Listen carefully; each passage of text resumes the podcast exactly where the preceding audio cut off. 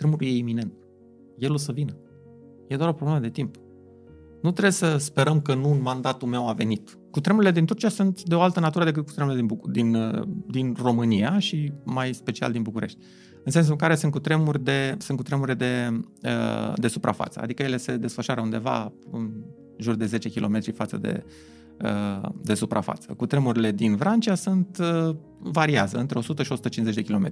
În general, cu tremurile de medie adâncime, că asta nu sunt considerate cutremurile de adâncime, au, uh, au un efect mai puțin uh, devastator asupra construcțiilor față de cutremurile de suprafață. Marea majoritate a cutremurilor din lume sunt cutremure de suprafață, aproximativ 80%, adică gen Japonia, Italia, uh, Turcia, tot, toți au cutremure de suprafață și de acolo vedem aceste imagini absolut incredibile cu clădiri care dansează și așa. Pentru că oscilația e foarte mare, nu apucă să se.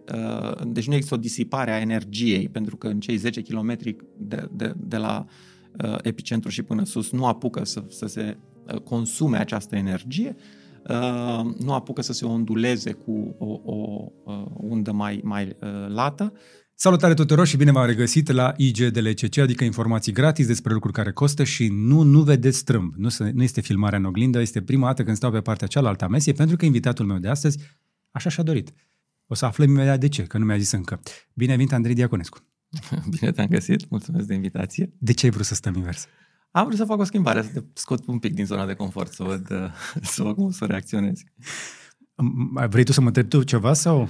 S-ar putea pe parcursul discuției să te întreb și anumite lucruri, dar deocamdată e jobul tău să întreb. Am un pic de emoții în legătură cu discuția cu tine, pentru că nici, nici tu, genul foarte expus, foarte vorbăreț, știu puține lucruri despre tine, uh, te precede puțin faima. Cei care au auzit de tine știu că ești unul dintre cofondatorii One, Uh, cea mai importantă companie de imobiliare pe care o avem deocamdată în România. Am mai stat de vorbă cu Victor Capitanu aici și a lăsat o impresie foarte puternică asupra comunității. Din nou, nici Victor nu vorbește foarte des în public, dar tu ai început să mai ieși în ultima vreme și am mai auzit câte ceva despre tine. Am multe curiozități în legătură cu cu, ce, cu tine în uh, special, dar aș vrea astăzi să vorbim și despre niște subiecte un pic mai sensibile, mai fierbinți, mai la ordinea zilei, despre prezent și viitor. Cred că ai văzut și tu ce se întâmplă prin Turcia, Sper că te preocupă, o să aflăm împreună. Începem? Cu siguranță. Îi dăm drumul? Absolut. Dar până să începem și să-i dăm drumul, trebuie să fac o plasare pentru un magazin, că mi-am lansat magazin. Trebuie să îți spun că dacă ai uh, timp și bani și vrei niște gadgeturi interesante, poate intri pe gb.ro și aruncă o privire acolo și vezi dacă îți folosește la ceva. Dacă nu ai timp acum, îți lăsăm un link în descriere și te duci tu mai târziu. Și acum chiar trecem la interviu. Andrei, tu nu te ferești să recunoști că vii din bancă. Dar, de fapt, e ceva care vrea să rămână în mintea oamenilor, în afară de faptul că ești omul care se ocupă de operațiunile, să zicem așa, de zi cu zi de la One, cine ești tu, de unde vii? Bun, uh, am 47 de ani, sunt căsătorit, am doi băieți extraordinari.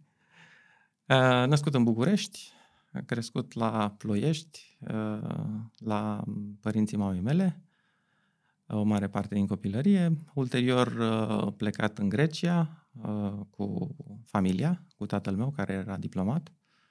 Terminat liceu facultate în Grecia în limba greacă, întors uh, în București, făcut uh, de la distanță și terminat Universitatea Babeș-Bolyai, angajat în bancă, într-adevăr, unde am avut o experiență absolut extraordinară. Nu știu de ce m-aș feri să spun lucrul ăsta.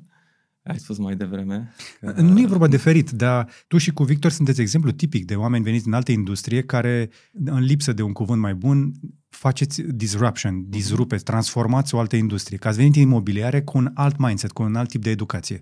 Și de-aia eram curios cum ai ajuns la punctul la care ai zis, ok, am făcut, am făcut și bancă și acum am trecut la altceva. Adică, care e parcursul? De ce, de ce ai vrut să lucrezi în bancă înainte de asta? N-am vrut neapărat să lucrez în bancă, eu am antrenat drept internațional, deci nu aveam nicio legătură cu sistemul bancar, dar n-a vrut nimeni altcineva să, să mă angajeze și atunci m-am angajat în bancă. Pe deci, vremea nu aveam așa multe multinaționale să fie nevoie de drept internațional. Dreptul internațional folosește în diplomație, iar eu um, încă de la finalul facultății decisesem că nu vreau să fac uh, diplomație pentru o țară mică. E foarte greu, Uh, și um, satisfacția nu e foarte mare. Asta e, din păcate, realitatea și de aceea uh, îi stimez foarte mult pe cei care o fac. Crezi că avem noi diplomație așa? Da, da, avem, avem. Avem oameni foarte, foarte buni în diplomație, am cunoscut câțiva uh, și sunt impresionat de fiecare dată când vorbesc cu ei. Și sunt și, și le mulțumesc. Sunt de acord că ei încearcă, dar nu știu cât reușesc. Eu nu am. Ok, în măsura posibilităților reușesc. E greu, așa cum am spus mai devreme. De aceea eu am optat uh, către o altă carieră. Ok. Ceea ce și eu și Victor avem în, um, în comun e faptul că suntem foarte curioși și mergem, adică mergem până în cel mai mic detaliu al, al, al lucrurilor, știi? Nu, nu, nu trecem ușor peste, peste detalii și în același timp reușim să ne păstrăm și imaginea generală, the big picture, știi? Uh-huh. Uh, și când le ai pe amândouă, uh, probabilitatea e mult mai mică să greșești. Uh, am stat și m-am gândit la un moment dat, aseară, am, am încercat să-mi, să-mi structurez așa câteva idei despre ce o să mă întreb și așa mai întrebat înainte despre ce vrei să vorbim? Da. Uh, și... Ca să te pregătești. Da, dar uh, răspunsurile nu sunt cele pe care le aștepți. Uh, Chiar sper. Exact. Uh, de exemplu, eu, până să ajung să mă angajez prima dată, mă mutasem de vreo șapte ori. Uh, pentru că tata a fost diplomat din foarte, foarte multe motive. Am stat într-un bloc care a fost afectat de cutremurul din 77 și părinții mei au optat să ne mutăm la un apartament mai mare, mai safe și așa mai departe. Și cred că asta a ajutat foarte mult în formarea gândirii mele, uh, dar și a lui Victor, pentru că și el s-a mutat de mai multe ori, uh, pentru că practic nu te atașezi de lucrurile materiale, te atașezi practic de oameni, de idei. Și lucrul ăsta te face curios și deschis la a internaliza lucruri noi mult mai mult decât cei care rămân ancorați într-o anumită realitate, fie ea și uh, fizico-statică. Ok, deci până la urmă destinul de român care trebuie să mute de colo-colo ca să facă uh-huh. un mhm. pic de carieră te ajută. Cu siguranță. Pe mine cred că m-a ajutat enorm. Absolut. Pentru că părinții noștri erau obișnuiți cu repartiția aia, blocul și cariera până la pensie în același da, loc. Da, da, exact. Continuând cu uh, cariera mea, lucrând în bancă, mă rog, am învățat diverse lucruri. Uh, lucru care, uh, cred eu, m-a diferențiat foarte mult față de ceilalți era faptul că de fiecare dată când dădeam un credit, mă interesa fundamental ce face cel care ia banii. Uh, adică mergeam, îi vizitam, îi întrebam, vorbeam cu ei continuu. Nu, nu, nu era o analiză cumva din birou. Întotdeauna mergeam peste ei, să zic așa, să văd ce se întâmplă cu adevărat. Pe de o parte, pentru că eram curios să înțeleg, Acum îmi dau seama că înțelegeam foarte puțin. Dar oricum înțelegeam suficient încât să am, am o rată de, de default foarte, foarte mică. Și totuși, tu erai în poziția în care trebuia să aprobi credite nu, cu nu câte zero ori. Nu, nu, uh, Făceai due diligence, da, adică peste, verificări. Probabil că, nu știu, total au fost peste un miliard. Nu eram eu cel care dădea creditele, eu eram cel care scria analiza. Aha. Dar, practic, cei care decideau se bazau foarte mult pe lucrurile pe care le scriam. Și recunoști că înțelegeai puțin. Acum îmi dau seama că înțelegeam puțin. Partea bună e că cei care le aprobau înțelegeau mult mai multe la momentul respectiv. Speri tu. Uh, rezultatele au arătat lucrul ăsta. Sau poate că țara asta pur și simplu nu are decât o direcție de dezvoltare. O să că venim fi, de suficient o, de jos. O să fii surprins câte, câte credite performante au fost. Deci, ok, e parțial adevărat ce ai spus neperformante, adică țepe, sau pur și simplu falimente au fost, neprevăzute? Au, au, au fost și țepe, multe, uh, dar marea majoritate sunt falimente legitime. Sunt, uh, N-a mers. Uh, da, sunt practic estimări greșite făcute atât de cei care iau credite cât și cei care le dau. Și practic împreună cu Victor, că ne povestea uh-huh. în interviu că v-ați creat un capital și cu capitalul ăsta v-ați apucat de imobiliare. Da, da, deci practic... Uh, deci cu banii la, voștri. La bancă, da, la bancă, um, mă rog, lucram, aveam un salariu foarte, foarte mic, nu, nu, nu ne permitea să, să facem investiții, erau câteva sute de euro la momentul respectiv. Mi-a venit mie inițial o idee, hai să investim un Pipera, mi s-a părut mie că e foarte interesant uh, zona asta Pipera. Erau prețurile foarte, foarte mici atunci, Ce ceva de genul... Uh, cred că era 98-99, cam așa. Deci Gigi Becali abia vânduse primele terenuri unei fabrici de biscuiți. Bun, la momentul respectiv uh, nu citeam foarte multă presă, nu, nu eram informat, internetul nu era cum este astăzi, deci nu, nu circula atât de mult informația asta. Deci eu, la momentul la care m-am apucat de cumpărat niște mici terenuri și așa mai departe, uh, nu eram influențat de faptul că Gigi Becali cumpără sau vinde sau nici nu știam cine e. Tocmai venisem din Grecia, nu aveam legătură cu treaba asta. Mi s-a părut mie fundamental că mie mi-ar plăcea să stau acolo. Și am zis că dacă mie mi-ar plăcea să stau acolo, mi-ar plăcea și altora, știi? Și atunci am zis, ok, hai să încercăm, știi? Nu aveam bani, am mers la bancă, am cerut. Ne-a zis, ok, nu vreți să ne dați salariu mare, dați-mi măcar un credit. Și au fost de acord. Au zis, decât să-mi dea salariu mai mare, mi dau un credit. Că s-au gândit ei că o să, o să fac default și o să trească să plătesc toată viața și atunci o să mă țin acolo pe veci. Din fericire n-au avut dreptate. Deci, cum adică banca își aplică strategia asta Nu, chiar nu, și nu, cu angajații sub nicio lor? Formă, nu, sub nicio formă. Nu. Nu, nu. Eu, eu o prezint așa uh, dramatic. Și câte Uh, le-ai luat? Dar m-am gândit la asta. Câte re n-ați luat? A, Inițial am luat doar eu, după care am început să cumpărăm împreună parcele mici, nu știu, 1000-2000 de metri, nu vă închipuiți hectare sau chestii de genul. Da, dar e ca și cum ai cumpărat Bitcoin de vreme. Da, e ca și cum ai cumpăra, nu știu, cumpăram, să zicem, cu 10.000, 12.000 și vindeam cu 20.000 sau... Adică nu, n- n-am, n-am așteptat să ajungă prețuri mari sau lucruri de genul Aha. ăsta. Discutam de marje, oricum enorme, dar rezonabile. Da? Adică Dar hai să explică oamenilor, că mulți oameni își imaginează, a, dar dacă ai fi ținut până astăzi, dacă aș fi ținut până astăzi primul teren, probabil că din 10.000 făceam, nu știu, 200 de mii, 300 de mii. Dar eu l-am vândut la 20 de mii. Ok. Dar cu aia 20 de mii am plătit creditul și am reușit să iau altul și așa mai departe. Uh, Deci, întotdeauna uh, am, am jucat safe. N- N-am încercat să fac eu cel mai mare profit, uh, am încercat să fac un profit uh, care să-mi permită folosind inteligența sau intuiția sau uh, apetitul pentru risc să, uh, să, să cresc acea investiție gradual, pas cu pas. Dar să ajungi la nivelul la care sunteți voi astăzi este ceva spectaculos pentru doi oameni și niște bani făcuți pe cont propriu, adică sunteți self-made. De fiecare dată când vorbim despre genul ăsta de, de business-uri de dimensiuni atât de mari, Mhm. întotdeauna ne imaginăm că trebuie să fi fost cineva în spate cu, cu, cu PCR, pile, conexiuni și este, relații. Este, este 100% adevărat. Uh, În, uh, în cazul nostru au fost părinții noștri care ne-au dat o educație absolut extraordinară. Au fost super multe pile. Uh, Am reușit cu pile de la tată să mă duc la un interviu, când să mă angajez la o bancă, mă rog, care din păcate nu m-a uh, acceptat. Adică au fost foarte multe lucruri care ne-au ajutat. Ok. Glumesc, evident. da.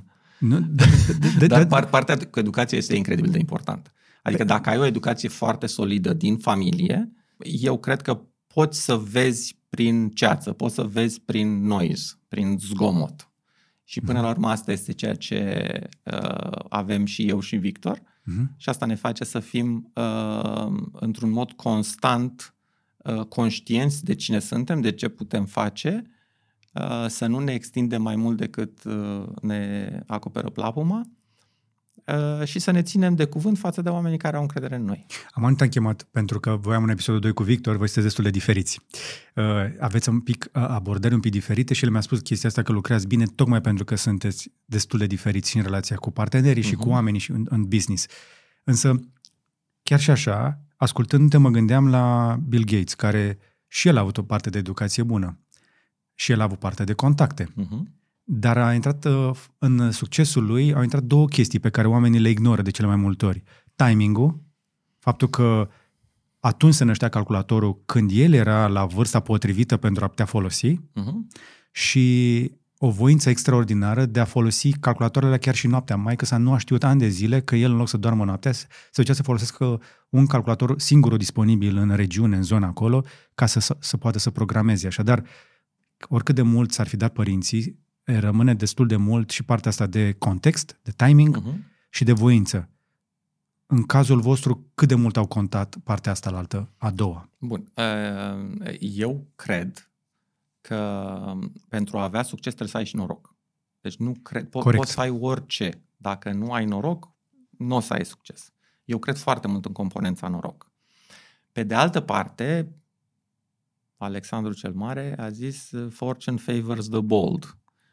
Deci ai noroc dacă și încerci. Ce cred eu că este extrem de relevant în educație este să înveți să gândești, nu neapărat anumite informații pe care le primești, ci a te învăța să evoluezi și să gândești. Și cred că asta am primit și eu și el de acasă. Și lucrurile astea, din fericire, cel puțin până la vârsta asta, nu s-au pierdut și sper să nu se pierdă nici în continuare, pentru că noi din asta tragem satisfacție. Adică noi, noi tragem satisfacție din a reuși să dezvoltăm lucruri, să dezvoltăm oameni Și asta cumva nu se termină niciodată. Atâta timp cât suntem sănătoși, o putem face. Corect. Dacă este să ne limităm la niște sume pe care le câștigăm și așa mai departe, poate ar fi trebuit să ne pensionăm de mult, dar suntem complet detașați de, de acest subiect. Complet? Complet, da, complet în, uh, în încercarea și în satisfacție, că de fapt despre asta e vorba. De, cer mâna da. pe el în luptă. Ce vrei tu de la viață? Vrei să fii fericit, nu? Uh-huh. Asta îți dă fericire. Dacă banii ne dau fericire, probabil că eram foarte fericit și nu mai făceam. Dar ce okay. ne dă fericire e mai mult decât atâta. Deci ca să recapitulăm foarte scurt, e partea asta în primul rând de educație, care, exact cum ne-a spus și profesorul Borțun în mai multe discuții pe care le-am avut aici, degeaba uh, citești foarte mult dacă nu ajungi să te îmbăiezi într-o anumită cultură, care este de fapt tot ceea ce rămâne după ce ai uitat tot ce ai învățat. Uh-huh. Rămâne un mod de a vedea lumea. Asta da. e una. Da. Apoi îți trebuie noroc uh-huh. și sunt tare curios care a fost cel mai mare noroc. Uh-huh. Și apoi apare această parte de serviciu public până la urmă, uh-huh.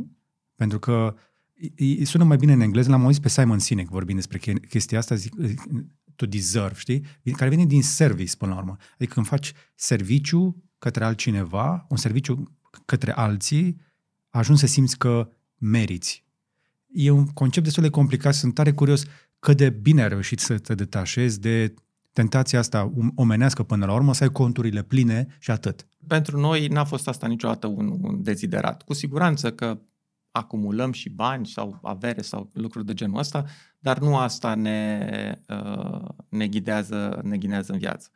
Sunt uh, multe alte lucruri pe care le poți face de la mentoring până la give back to the society, de la a-ți învăța copiii să fie cu adevărat succesori. Sunt, sunt enorm, enorm de multe lucruri unde, care îți pot capta energia uh, și care sunt mult mai utile decât uh, o chestie strict, nu știu, voluptoasă care ține de mărimea contului.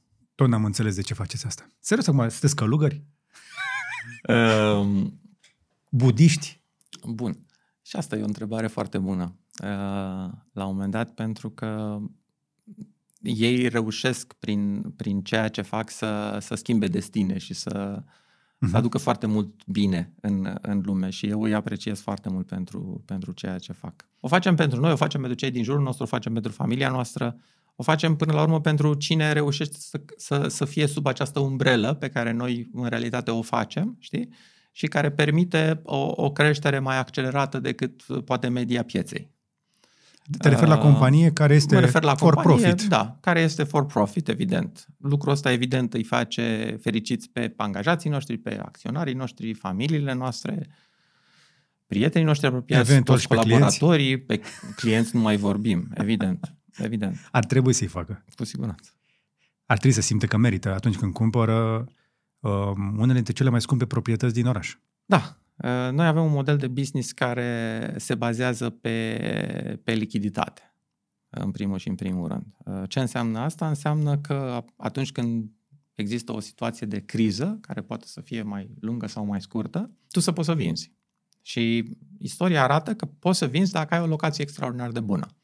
Când ai o locație extraordinar de bună, poți să vinzi și în criză. Poate uh-huh. poți să vinzi cu un preț un pic mai mic, dar poți să vinzi. Când ai o locație care nu e bună, nu mai vinzi deloc. Uh-huh. Uh, și întotdeauna ne-am, ne-am ghidat cu acest principiu de, de risc în uh, minte uh, întreaga construcție a business-ului nostru. De aceea eu îmi bat gura de 10 ani de zile să spun că noi facem altceva uh, când construim în locații super premium, super dezirabile. Pentru că, în realitate, nu e același model de business cu al unui dezvoltator clasic. Avem un profil de risc mult, mult mai mic, datorită structurii noastre de uh, capital, structurii de vânzare uh, și dezirabilității și implicit lichidității uh, proiectelor pe care le construim. Acum încep să vorbești ca omul ăla de bancă, se vede experiența și este exact de ingredientul ăla de care vorbeam mai devreme, că ai venit cu un, voi ați venit cu un mod de a opera, de a face business foarte sănătos din punct de vedere financiar, uh-huh. într-o industrie centrată pe oportunitate de cele mai multe ori. Imobiliarele da. întotdeauna au fost pentru oportunitate. De aceea sunt și mulți oportuniști acolo. Uh-huh. Câte vreme piața a fost pe creștere, toată lumea a câștigat. A zis și Elon Musk, când, când e bun, plouă și peste proști. Exact. Da, asta e adevărul. Uh, e foarte ușor să te ia valul, știi? E foarte ușor să crezi că ești deștept, e foarte ușor să, să se întâmple multe lucruri, să te uiți în oglindă și să zici că ești mai mult decât ești. Noi suntem extraordinar de conservatori uh, și suntem extraordinar de realiști. Nu ne-am pierdut niciodată această conexiune cu realitatea. Uh-huh. Pregătindu-ne, practic, în fiecare zi pentru o criză, până când într-o zi am avut dreptate, știi? Când? Când ai avut dreptate ultima oară? Când a invadat Suntem? Rusia pe Ucraina, nu știu să zice. Ok. Da, și atunci... Deci chiar, o recunoști ca un moment de criză? 100%, bineînțeles. A fost un șoc general, nu? Cred că toți l-am, l-am resimțit. Și noi, și voi, și toată lumea. Și exact la două zile după m-a întrebat cineva și ok, și ce facem în situația asta? Și zic, în situația asta nu știu dacă mai poți să faci ceva. Trebuia să faci de 5 ani. Zic, dacă faci chestia asta de când ți-ai început business-ul și până acum, acum când el apare, o să, o să, Ce ați făcut o să voi? pregătit. Ce ați făcut voi ca să preîntâmpinați? Pentru că, până la urmă, chiar dacă era ușor predictibil, dacă te interesa geopolitică, m- pentru imobiliare este un eveniment de tip lebă de neagre, un Black Swan event. Da. În opinia mea, e foarte greu să, să prezici un astfel de, de eveniment noi suntem extraordinar de preocupați de, de business-ul nostru, probabil că și tu ești de al tău și toți suntem de ale noastre. Adică nu avem foarte multă capacitate de procesare care se duce în direcția geopolitică, astfel încât să ne putem face noi uh, o judecată. Sau, mă rog, cine reușește, bravo lui. Noi, noi nu reușim. Adică nu cred că suntem în stare să reușim lucrul ăsta. Nu încă. Nu cred că scăpați. Cred că va trebui să învățați și asta. Da, posibil. Uh, Uh, și atunci, uh, noi ne folosim creierul uh, pentru a face businessul nostru cât mai sănătos, astfel încât să preîntâmpine orice tip de problemă apare, fie că e război, fie că e o mhm. criză nu știu, de dobâni sau altceva. Cum? Asta e foarte simplu până la urmă, știi, dar are, dar e nevoie de foarte multă disciplină. În ce sens? Trebuie să cumperi ieftin, 1. 2. Trebuie să n-ai îndatorare. 3. Trebuie să construiești ieftin. Când zic să construiești ieftin, în perioade în care prețul materialelor sunt relativ mici. Da? Nu să construiești ieftin uh, nefolosi, folosi materiale uh, necorespunzătoare. Deci, în general, trebuie să reușești să cumperi relativ ieftin, că și aici mă refer la absolut tot, și să vinzi relativ scump, adică să vinzi peste cost. Uh, dacă reușești să le inversezi, dai faliment. Dacă reușești să te îndatorezi foarte mult pentru că ești foarte lacom și nu vrei să vinzi de vreme, de asemenea, și te prinde un eveniment de genul ăsta, ajungi în faliment.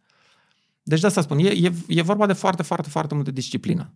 Noi am reușit să păstrăm o poziție de cash foarte mare, un grad de datorare foarte mic, pro, uh, proiecte cu uh, lichiditate foarte mare, prin poziția în care se află, o calitate foarte bună a produsului astfel încât și peste 10 ani clienții să fie fericiți că stau acolo și să nu vândă.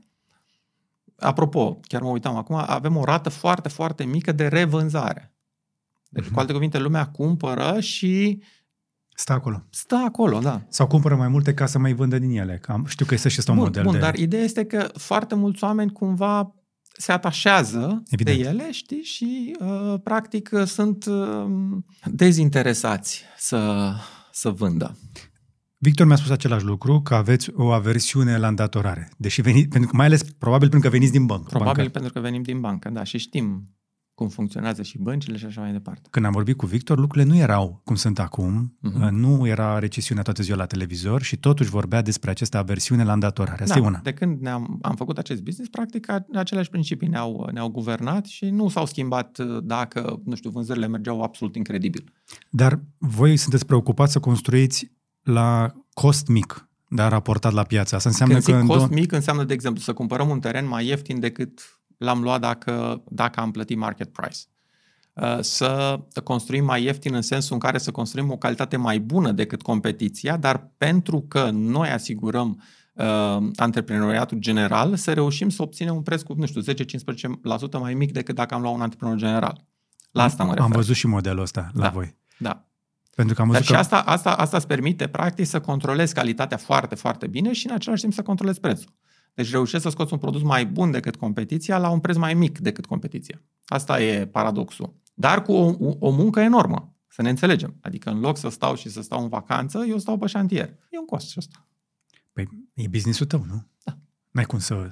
Da, da, discutam, discutam mai devreme de îmi spuneai că unde găsești satisfacție și de ce, știi?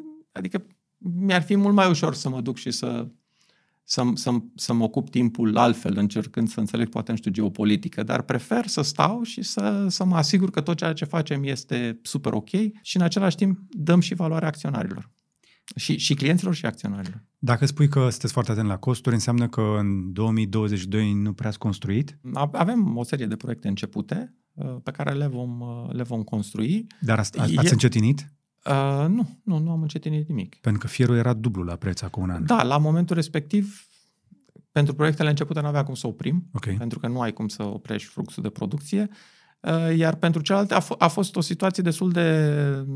Da, a fost resimțită într-adevăr de toată piața. Acest blocaj urbanistic uh, a făcut ca multe proiecte să fie întârziate cu între 6 și 9 luni și coincidența a făcut ca aceste 6-9 luni să coincidă cu vârful de cost. Cu vârful de cost pe anumite produse, care ulterior s-au mai ameliorat.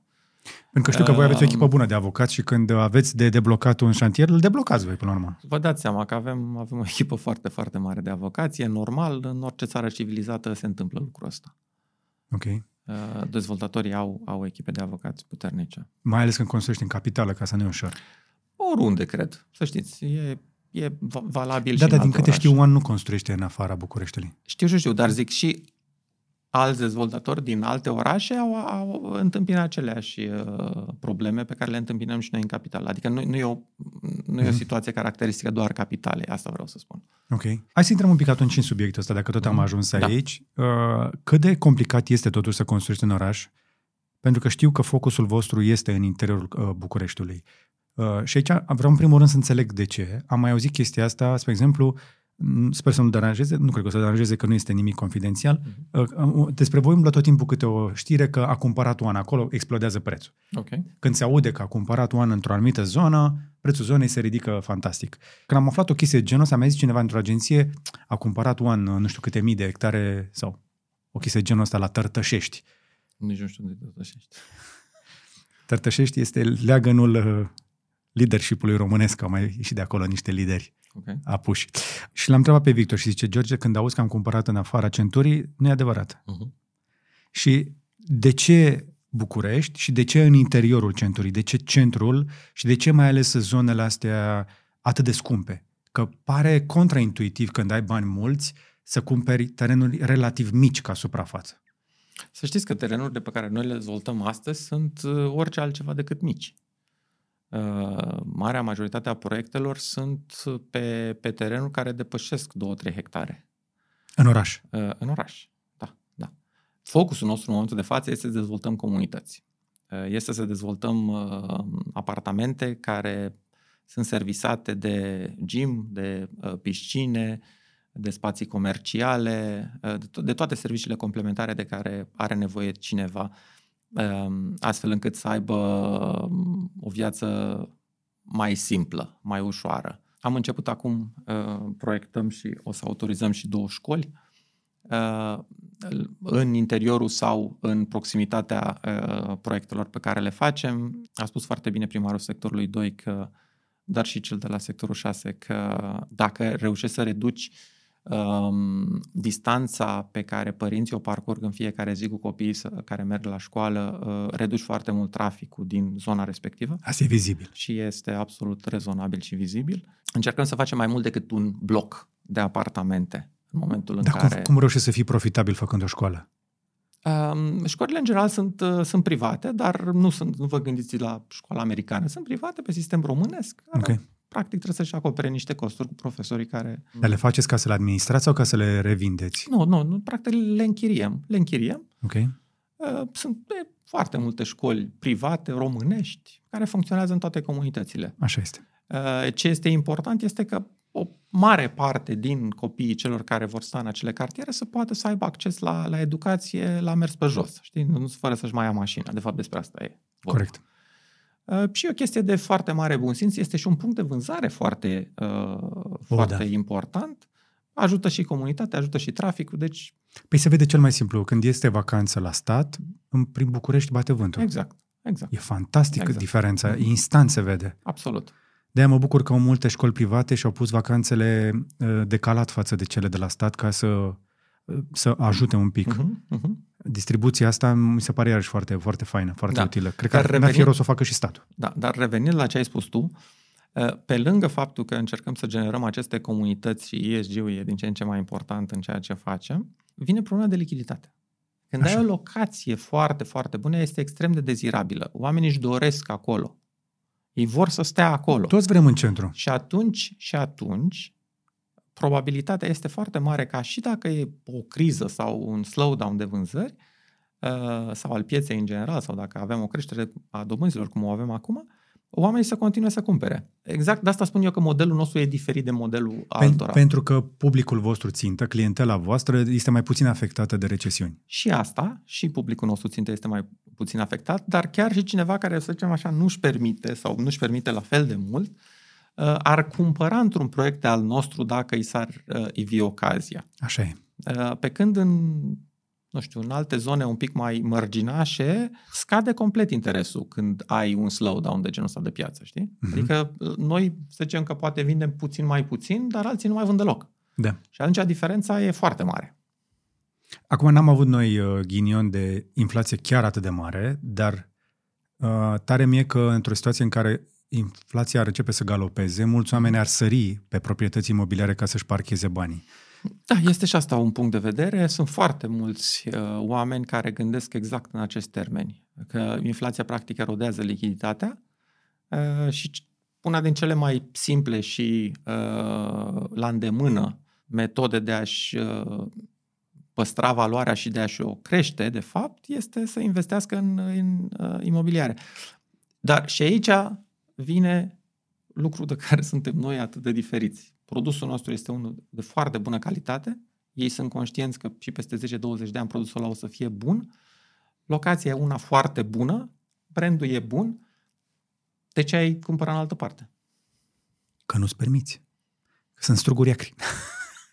Dar Da. până să ajungi să construiești în oraș, să iei atâtea hectare și să schimbi fața orașului, pentru că acolo unde a spus voi mâna, se cam vede. Mhm. Adică eu pot să văd inclusiv peste drum deja. Da. Uh, Acum doi ani nu era nimic, acum s-au ridicat Mhm. uh, geminii ăștia de aici. Deci sunt o mulțime de construcții care, într-adevăr, schimbă fața orașului. Dar chestia asta nu se întâmplă pur și simplu. Pentru că, de obicei, unde construiți voi, construiți mai înalt decât era înainte. Și asta presupune uh, niște modificări de plan urbanistic. Cum faceți de obicei chestia asta? Cum rezolvați partea asta de birocrație? Noi nu am, nu am construit uh, nicăieri în București, în afara uh, planurilor uh, urbanistice deja aprobate înainte să cumpărăm noi. Deci, practic, noi nu am n-am modificat urbanismul nicăieri. Ok. Cu, nu știu, să zicem, mai mult de un etaj, să zicem, sau ceva uh, insesizabil. Uh, trebuie să înțelegem un lucru. Uh, dezvoltarea modernă și toate tendințele vestice, estice și așa mai departe este dezvoltare pe înălțime. De acord. De ce? Pentru că dacă stăm cât mai aproape unul de altul, suntem mai aproape de școală, suntem mai aproape de uh, comerț, suntem mai aproape de un cinematograf, de un teatru și așa mai departe. Dacă noi ne apucăm să blocăm investițiile în București, să nu mai construim nimic în București, să construim doar de jur împrejurul Bucureștiului, oamenii, din păcate, o să continue să muncească în București, o să continue să ducă copiii în București la școală, o să continue să meargă pentru divertisment în București. Și atunci o să avem un trafic incomparabil mai mare. Deci soluția întâmplă pentru deja. trafic, da, Se soluția, întâmplă acum. DN1 a Da. devenit un bulevard Da. bară la bară. deoarece toată lumea, nu a, pentru că oamenii nu mai pot cumpăra în București, pentru că sunt foarte puține dezvoltări din cauza blocajului urbanistic care se mai întâmplă în București. Și atunci, nu, neputând să cumperi în București, te duci și cumperi în afara Bucureștiului, dar treabă tot în București ai. Da. Și atunci, în loc să stai un sfert de oră cât e normal în mașină pe leg, pe așa, stai o oră. Și atunci, în realitate, mănânci două ore și nu mănânci ale tale două ore, mănânci ale tuturor, pentru că îi încetinești și pe ceilalți. Așa este. Dezvoltarea se face pe verticală. Dezvoltarea se face aproape de zonele de interes. Noi nu am demonstrat în ultimii 20 de ani că suntem capabili să construim o infrastructură incredibilă astfel încât să putem să construim, să stăm la Ploiești și să muncim la București. Nu suntem în stare. Dar nu de e lucru. posibil, n-a reușit nimeni. N-a reușit nimeni. e Cred că ai adevărat. fost în multe orașe din lumea asta. Nu există oraș de Dezvoltarea- succes pe orizontală. Exact. Dezvoltarea se face pe verticală. Cu cât construiești mai înalt, cu atât este mai bine pentru că ai un trafic mult mai mic. Oamenii aia au de mers mult mai puțin până la și școală, renunță la mașină. până la teatru, până la cinema, până la magazin, până, la, până în parc. Da. Hai, asta e realitatea. Blocul practic face pentru oraș ce face și autobuzul în fața mașinii. Mai mulți oameni într-un spațiu mai mic, Exact. cu exact. costuri mai mici. Da. E, ai, ai surprins foarte bine comparația. Dar noi știm chestia asta în teorie. În practică însă e o diferență între ce e bine să facem și ce reușim să facem. Pentru că că, Bucureștiul permite, permite încă permite uh, construcția de clădiri înalte în foarte multe zone, care sunt încă din pung. Deci sunt prevăzute de către urbaniștii Da. da. acestei uh, urbi uh, de 20 de ani. da, Uh, Trebuie doar făcute. păi și? Lucrurile se întâmplă, dar mai încet. Sunt perioade Hai și că e de, perioade. e, de, e de notorietate. Nu există nimeni în industria imobiliară care să fie mulțumit de felul în care funcționează birocrația în București pe partea de construcții. Da, da cred, că, cred că aveți dreptate. Și asta ne aduce la un subiect important, pentru că unul din punctele sensibile, și nu te-am adus aici ca să Mhm. uh, facem politica one, ca să vă promovăm pe voi, ci pentru că vedem cu toții cu ochiul liber, dacă te uiți de sus, din Google Maps așa, o să vezi că Bucureștiul este gri. Și este gri mai ales pentru că sunt foarte multe case vechi, proprietăți vechi, nu are strălucire. Uh, Puține clădiri înalte concentrate, avem zona asta de nord care uh, arată, să zicem așa, ceva mai modern, dezvoltată Mhm. în ultimii ani, Mhm. Dar marea parte a orașului ăsta este, pare o părăseală. Case vechi, în stare Ok. avansată de degradare și nu cred că sunt nici pe departe toate monumente istorice. Este o discrepanță fantastică între cum arată orașul tânăr modern Mhm. și nordul începe să ne arate chestia asta și aproape orice altceva în orașul ăsta. Ok, sunt, să zic așa, parțial de acord cu tine. Mie îmi place foarte mult Bucureștiul. Mie se pare că Bucureștiul este un oraș foarte frumos. Așa e. Este un oraș mare, îți, îți oferă foarte, foarte multe posibilități de uh, recreere, are foarte multe parcuri mari, Mare lucru. uh, care sunt destul de bine uh, proporționate, în sensul în care aproape toate uh, cartierele beneficiază de cât un parc mare. Într-adevăr, în zona de nord există salma de lacul Colentina uh, cumulată cu parcul Hierăstrău, care dau ceva în plus uh, zonei de nord a Bucureștiului față de restul Bucureștiului, dar să nu uităm că, nu știu, Parcul Tineretului este cel mai mare parc din București, e peste Da. da. 200 de hectare, e mai mare decât Parcul Herăstrău. Uh, E parcul Iore, sunt, sunt foarte multe parcuri mari în București, unele construite de Ceaușescu, unele construite uh, de Carol I sau Carol al II-lea, și care proporționează Bucureștiul, cred eu, foarte bine. Bucureștiul, după cum știți foarte bine, chiar dacă are o istorie de peste, nu știu, 550 de ani, uh, în realitate a început să se dezvolte acum vreo 250 de ani, când au început să apară și ambasade străine pe la București și în realitate am ajuns pe hartă. A avut trei perioade majore de dezvoltare, cei 40 de ani din 1877 până, în 2000, până la începutul primului război mondial, sub perioada lui Carol I, unde s-au construit câteva monumente absolut extraordinare de arhitectură de genul Ateneului sau, nu știu, Palatul Cecului. Ulterior, după terminarea celui de al, uh, ce- uh, primului război mondial, perioada interbelică, de asemenea s-au, s-a schimbat un pic modul de, de dezvoltare arhitecturală, dar s-au făcut de asemenea foarte, foarte multe clădiri care și astăzi sunt reper pentru București și avem ulterior perioada comunistă, unde uh, Ceaușescu avea o, uh, o obsesie de a nu centraliza lucrurile și ăsta e unul din motivele pentru care vedem uh, o, o oarecare autonomie a zonelor din București. Uh, în sensul în care fiecare cartier avea, nu știu, circul foamei al lui, avea parcul lui, uh, exista o oarecare autonomie, deci erau niște orașe în orașe, oarecum, în acest, uh, în acest perimetru care e Bucureștiul. Acum, zona de nord, într-adevăr, a rămas o zonă mai puțin construită, era și mai blăștinoasă, de- ăsta e și unul din motivele pentru care s-au făcut anumite parcuri. Era mai verde, are pădurea Băneasa, care uh, a- alte zone din, din București nu o au, uh, deci are acest plămân extrem de important. Are două aeroporturi, a avut o dezvoltare industrială uh, mai mică față de celelalte zone ale, ale orașului și atunci a făcut-o, să zic așa, mai atractivă uh, pe măsură ce timpul a trecut pentru dezvoltarea de zone pentru oameni poate mai înstăriți. Și mai e un alt aspect care cred eu că a dus la uh, dezvoltarea Nordului față de alte zone. Are, e mai multă țară în zona de nord decât în zona de sud. Și atunci, în E un realitate, ocean de terenuri în sud. Nu, nu, nu, nu. nu. E La alți- plat, e nu, ușor nu, de nu, construit. Nu, nu, nu, e mai multă țară România. Ah, În sensul în care, în sensul în care vii din mai multe direcții la București din nord decât vii din sud. și asta e prima parte pe și care o atunci, vezi, îți rămâne în practic, minte. Exact. Și vrei Ok. să stai mai aproape. Deci uh, am, am stat și m-am gândit de ce totuși s-a dezvoltat atâta nord. Dar știi că toate majoritatea Deci sunt- sunt capitalelor se chestii de- dezvoltă mai ales spre nord. Uh, Da și nu. Uh, Mai degrabă zonele, zona de, de, de nord a globului sau zonele de nord uh, ale țărilor decât zonele de capitale.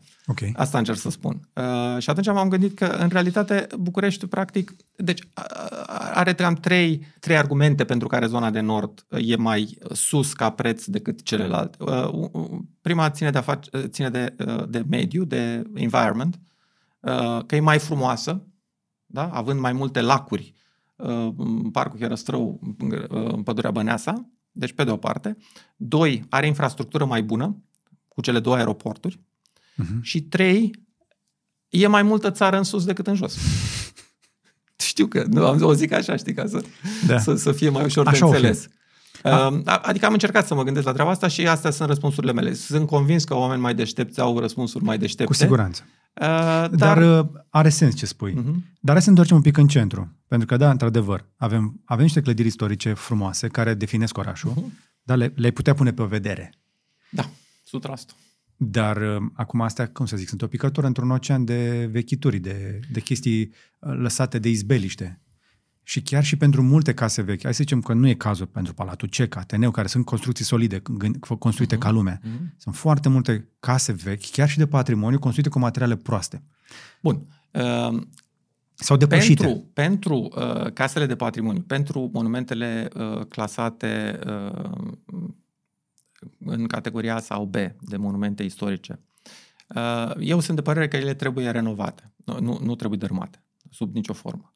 Ele țin de istoria noastră, țin de moștenire, copiii noștri trebuie să le vadă. Ele, într-adevăr, poate unele sunt construite prost, trebuie refăcute, cum facem noi, de exemplu, la Halaford, unde, practic, rămân doar fațadele, restul se dărâmă și se reconstruiește și fațadele sunt atașate de noua, noua structură. Am avut discuția asta cu un specialist care Mhm. face fix același gen de uh, lucrări uh, și în Italia. Și am Da. și fost să văd așa ceva, casă E un istorică, lucru- monument Da, istoric, da. efectiv desfăcută bucată cu Mhm. bucată și reconstruită cu materiale moderne, dar cu aceeași da, fațadă. Da, da. E, e absolut normal să fie așa. De ce? Pentru că, în general, uh, uh, codul de construcții uh, prevede o perioadă, nu știu, în jur de 100 de ani de viața unei clădiri. Mhm. Adică după 100 de ani, în realitate, uh, betonul ăsta se casează și mm, clădirea nu mai este, uh, nu mai e sigur să, să adăpostească pe cineva. Deci lucrul ăsta este absolut normal să se întâmple pentru tot ceea ce este monument. Acum, pentru orice cocioabă și așa mai departe, 100% de acord cu dumneavoastră, ele ar trebui demolate, construite lucruri noi în, în, în, um, în locul lor. E, o- Orașul are nevoie de să se dezvolte, are nevoie de progres, are nevoie de eficiență energetică, are nevoie de tot ceea ce uh, prezentul și viitorul ne oferă. Deci nu putem să ne raportăm la București ca fiind în continuare un sat boieresc, de trebuie, fapt. trebuie să ne... Uh, da, poate să zicem, nu știu cum a fost uh, centrul civic unde practic s-a, s-a, s-a, s-a ras uh, atât de Aluspirii cât și tot cartierul Uranus. Uh, nu, nu, nu, e o, nu, e o, nu e un lucru care ar trebui să se Așa mai este. repete. Da? Așa este. Dar în același timp sunt numeroase, zeci, sute de mii uh, uh, de situații în care o construcție nouă este mult mai benefică orașului decât o construcție veche, iar construcția veche în realitate nu reprezintă uh, memoria a nimic relevant pentru istoria acestui oraș, acestui popor. Ok.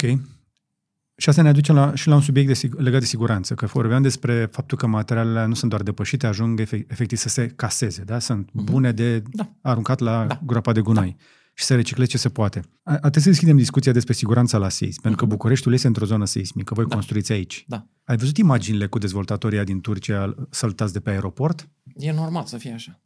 Și ar trebui să... Ai văzut, ce, ai văzut ce privire avea dezvoltatorul ăla când a fost arestat, când îi venea să creadă că este arestat, după ce a construit nu știu câte blocuri, care au căzut, uite așa? N-au căzut așa, din păcate au căzut așa. Nu, mu- unele au, Unde unde au au, căzut și așa? unde au căzut și pe o parte. Ok, poate nu le-am văzut pe toate. Bun. Eu cred că România nu poate fi comparată cu Turcia. La ce capitol? Uh, uh, la niciun capitol de calitatea în construcții. Sunt foarte multe lucruri de spus, dacă aveți timp eu vi le spun pe toate. Hai să luăm de la bază. Hai. Uh, cutremurile din Turcia sunt de o altă natură decât cutremurile din, Buc- din, uh, din România și mai special din București. În sensul în care sunt cutremuri de, sunt cutremure de, uh, de suprafață. Adică ele se desfășoară undeva în jur de 10 km față de, uh, de suprafață. Cutremurile din Vrancea sunt, uh, variază între 100 și 150 de km.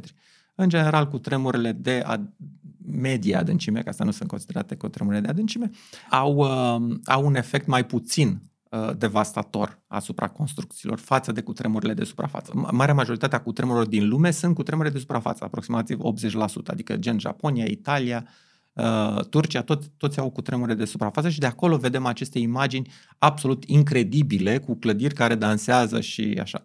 Pentru că oscilația e foarte mare, uh, nu apucă să se... uh, Deci nu există o disipare a energiei, pentru că în cei 10 km de, de, de la uh, epicentru și până sus nu apucă să, să se uh, consume această energie, uh, nu apucă să se onduleze cu o, o uh, undă mai, mai uh, lată uh, și atunci vedem uh, lucruri de genul ăsta catastrofale. În uh, București, noi uh, suntem considerați o, o zonă seismică uh, importantă, suntem, nu știu, din Europa, dacă nu considerăm Turcia în Europa, cred că suntem a doua capitală după Lisabona ca intensitatea cutremurelor uh, și de aceea trebuie să fim extraordinar de atenți cu cutremurile.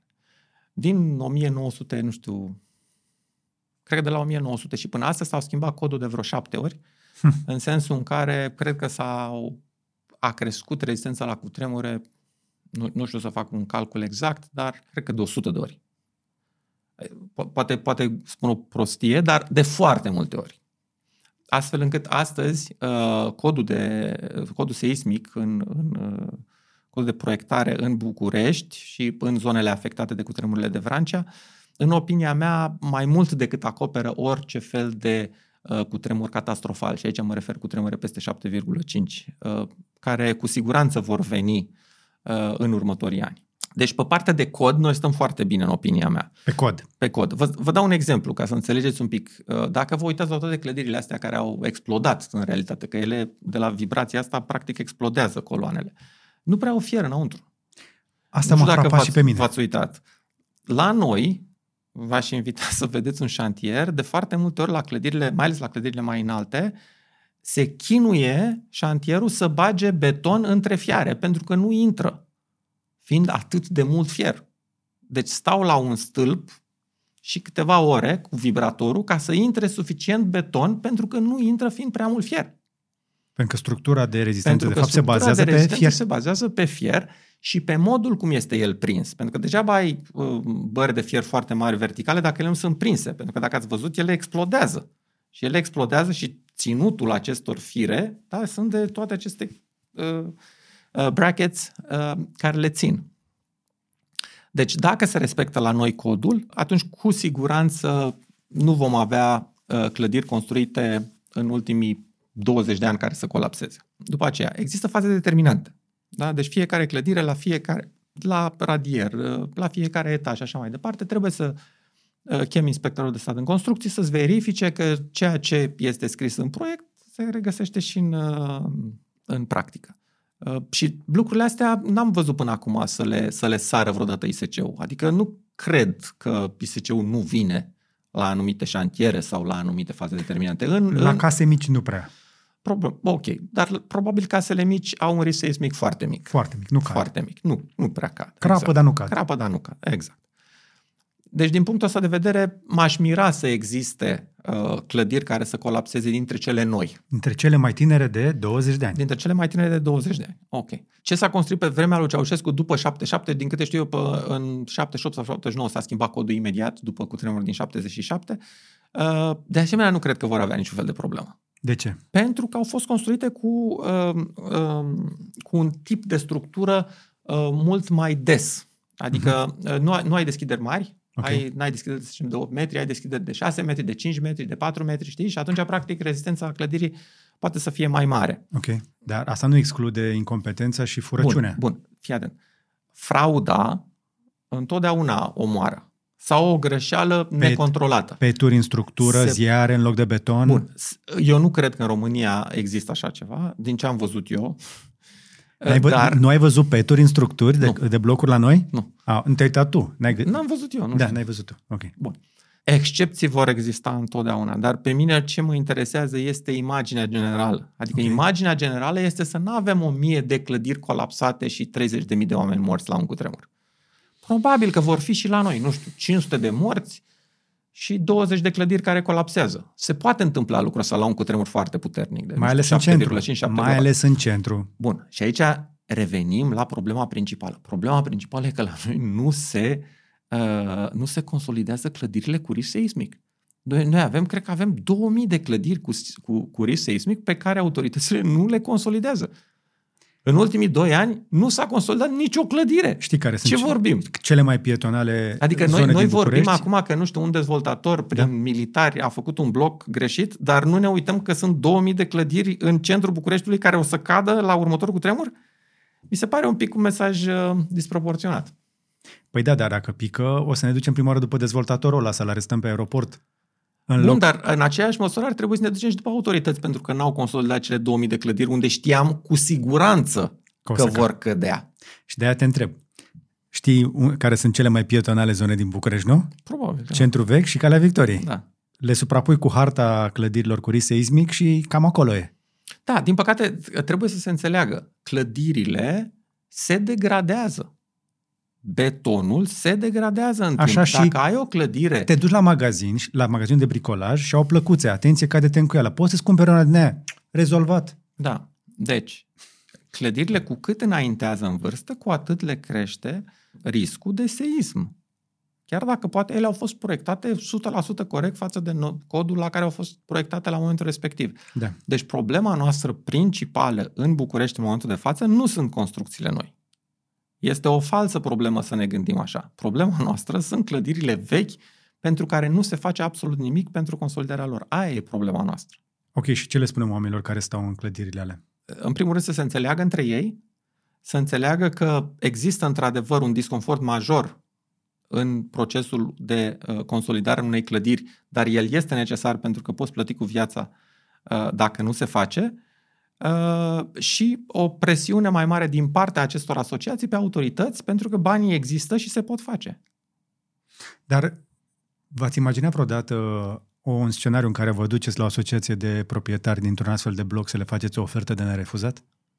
Ați încercat? Te-ai gândit vreodată la asta? E foarte, foarte, foarte greu. De ce? Încercăm, pentru că uh, oamenii, uh, în primul rând, sunt foarte multe probleme juridice. Ok. Uh, Succesiune și așa mai departe, părinți, uh, copii plecați, uh, părinți care au decedat între timp, sunt, e foarte complicat. Uh, nu există o lege care să-ți permită, dacă ai 51% din apartamente, să le ai pe toate. Dacă nu l-ai până pe ultimul, n-ai niciunul. În realitate, că nu poți să faci nimic, pentru că trebuie unanimitate pentru Corect. pentru consolidare. Asta e mare problemă. Deci ar trebui o schimbare legislativă, dacă ea nu există. Probabil că ea există, mă gândesc. Astfel încât să poți să începe un proces de consolidare chiar dacă, și chiar dacă ei nu vor. Pentru că o faci până la urmă pentru binele lor. Multe lucruri statul le face pentru binele oamenilor și oamenii nu le vor. Deci și asta ar trebui să fie inclusă printre acele lucruri. Uh, Doi, alocat surse și tremurul e iminent. El o să vină. E doar o problemă de timp. Nu trebuie să sperăm că nu mandatul meu a venit. Asta vreau să spun. Eu am stat într-un astfel de bloc. Bine, am stat în mai multe, dar că și eu m-am mutat de multe ori prin București. Mhm. M-am mutat de 10 ori. Uh-huh. Și uh, te ascultam mai devreme când spuneai că asta cu mutatul te ajută să te detașezi. Într-adevăr, te detașezi, dar la un moment dat, când, te, uh, când apare copilul, Uh-huh. îți dai seama că chiar și risc seismic 2 nu e de ajuns. Sub nicio formă. Și am stat într-un astfel de bloc în care orice decizie pe care trebuia să ia asociația de locatari mai rămăsese să mă, pun președ, să mă pună președinte acolo ca să Mhm. reușesc să pun un bec. Când nu reușeam să obținem Da. niciun fel de decizie. Da, de, de aceea, de aceea trebuie enforced. Adică trebuie să fie prin lege. Și atunci, hai să mergem mai departe. Nu, nu știu, uh, tu îmi spui dacă vrei să nu să răspund la chestia asta. Crezi? Așa, ca- ca să revenim la Turcia. Da, Deci nu, nu, nu, Turcia, hai, să- hai să rezolvăm cu că- Bucureștiul. Ok, Ne, bine. ne, ne, Cum vrei. întoarcem, întoarcem în Cum Turcia. Crezi că este o soluție să trecem la expropiere acolo unde oamenii nu ies de bunăvoie din acele blocuri care riscă să cadă? Pentru că nu este un risc doar pentru ei, este un risc și pentru toți ceilalți Bun, din jur. trebuie, trebuie să fim atenți cu oamenii. Da? Oamenii nu sunt niște cutii de conserve. Sau... De acord.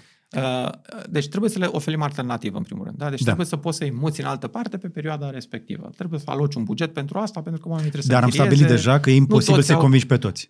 Nu trebuie să-i convingi pe toți, dar trebuie să le dai o opțiune. Deci femei bătrâne care nu mai vor să se mute. De acord. Da, Chiar da. dacă dai opțiune, nu o să vrea să se mute. Nu, Oamenii se trebuie- atașează. Nu, ascultă-mă, trebuie să fie obligați să se mute, dar statul trebuie să le acopere chiria și tot acest deranj pe perioada uh, consolidării. Așa este. Da? O idee Deci foarte bună. oamenii ăia trebuie să simtă coeziune socială, trebuie să simtă că, mă rog, există cineva căruia îi pasă de ei. Da. Și în momentul ăla, marea majoritate o vor face de bunăvoie. Da, da, ți-am spus, am trăit într-un astfel de bloc. E, e- era o bună parte din a, m- cei din... Mhm. Uh-huh. Eram proprietar în, în, într-o garsonieră acolo și m-am înțeles cu o grămadă din mămăi și din tătăile din uh-huh. Mhm. blocul ăla, care erau foarte mulți oameni în vârstă. Dar ca reporter am mers prin foarte multe blocuri din oraș. Marea majoritate sunt oameni atât de atașați de locul ăla, chiar dacă îi spui că există riscul să cadă mâine, nu se... E adevărat. Nu e va adevărat, accepta nicio variantă. Dar eu pot să spun un lucru. Sunt marea majoritate a acestor oameni în vârstă, dacă uh, uh, uh, uh, în fața mesajului că poate să cadă, ok, pe tine care ești la sfârșitul vieții e una, dar poate să cadă pe copilul meu, care s- tocmai s-a născut, Nu, nu. s-ar putea să aibă, o- s-ar putea să S-ar aibă o putea. atitudine Nu bag diferită. mâna în foc. Deci nu avem încă o soluție aici. Bă, da, avem o soluție. Soluția trebuie să fie obligativitatea prin lege cu acoperirea cheltuielilor de relocare Uh-huh. și de ședere, timp în care se face acea uh, Ok. consolidare. 100% există și este foarte ieftin. Este mult mai ieftin Consolidare sau reconstrucție? sau reconstrucție, depinde de situație. Ce e mai rapid? Să re, re, consolidezi o clădire de genul ăsta? De un cele bloc? mai multe ori e consolidarea mai rapidă decât reconstrucția. Și care dintre ele este mai uh, ieftină și mai bună Cu- pe termen lung? Cu siguranță reconstrucția este mult mai bună pe termen lung și uh, consolidarea este mai ieftină și se poate face mult mai repede și mai bună pe termen scurt, evident. Adică reconstrucția înseamnă o, o casă sănătoasă măcar pentru încă 100 de ani. Dar ai, ai dat-o jos, faci nu, alta în nu, loc. nu o faci pentru 100 de ani, cred eu. Re- uh, Aceste consolidări, în general, sunt, nu știu, 30-50 de ani. Consolidare, Adică ele- dar ele reconstrucția sunt mă gândite- refer. Reconstrucția o faci pentru 100 de ani, da. Deci reconstrucția pentru 100, Da. consolidarea pentru încă 30. 30. Ideea este să mai, să mai treacă următorul cu tremur puternic. Cu tremurile noastre puternice, ați văzut, sunt undeva la între 30 și 40 de ani. Un cutremur peste 7. Un cutremur peste 7, vir- pe 7,8, cum a fost cel din, cât a fost, 1800 sau nu știu, uh, care a fost cel mai mare cutremur din București, 1808 sau nu știu când a fost. Alea vin odată la, nu știu, 80-100 de ani. Ok. Deci important este să treacă următorul mare cu tremur. Mare, zic, peste, șap, uh, peste între 7 și 7,5, 7,6.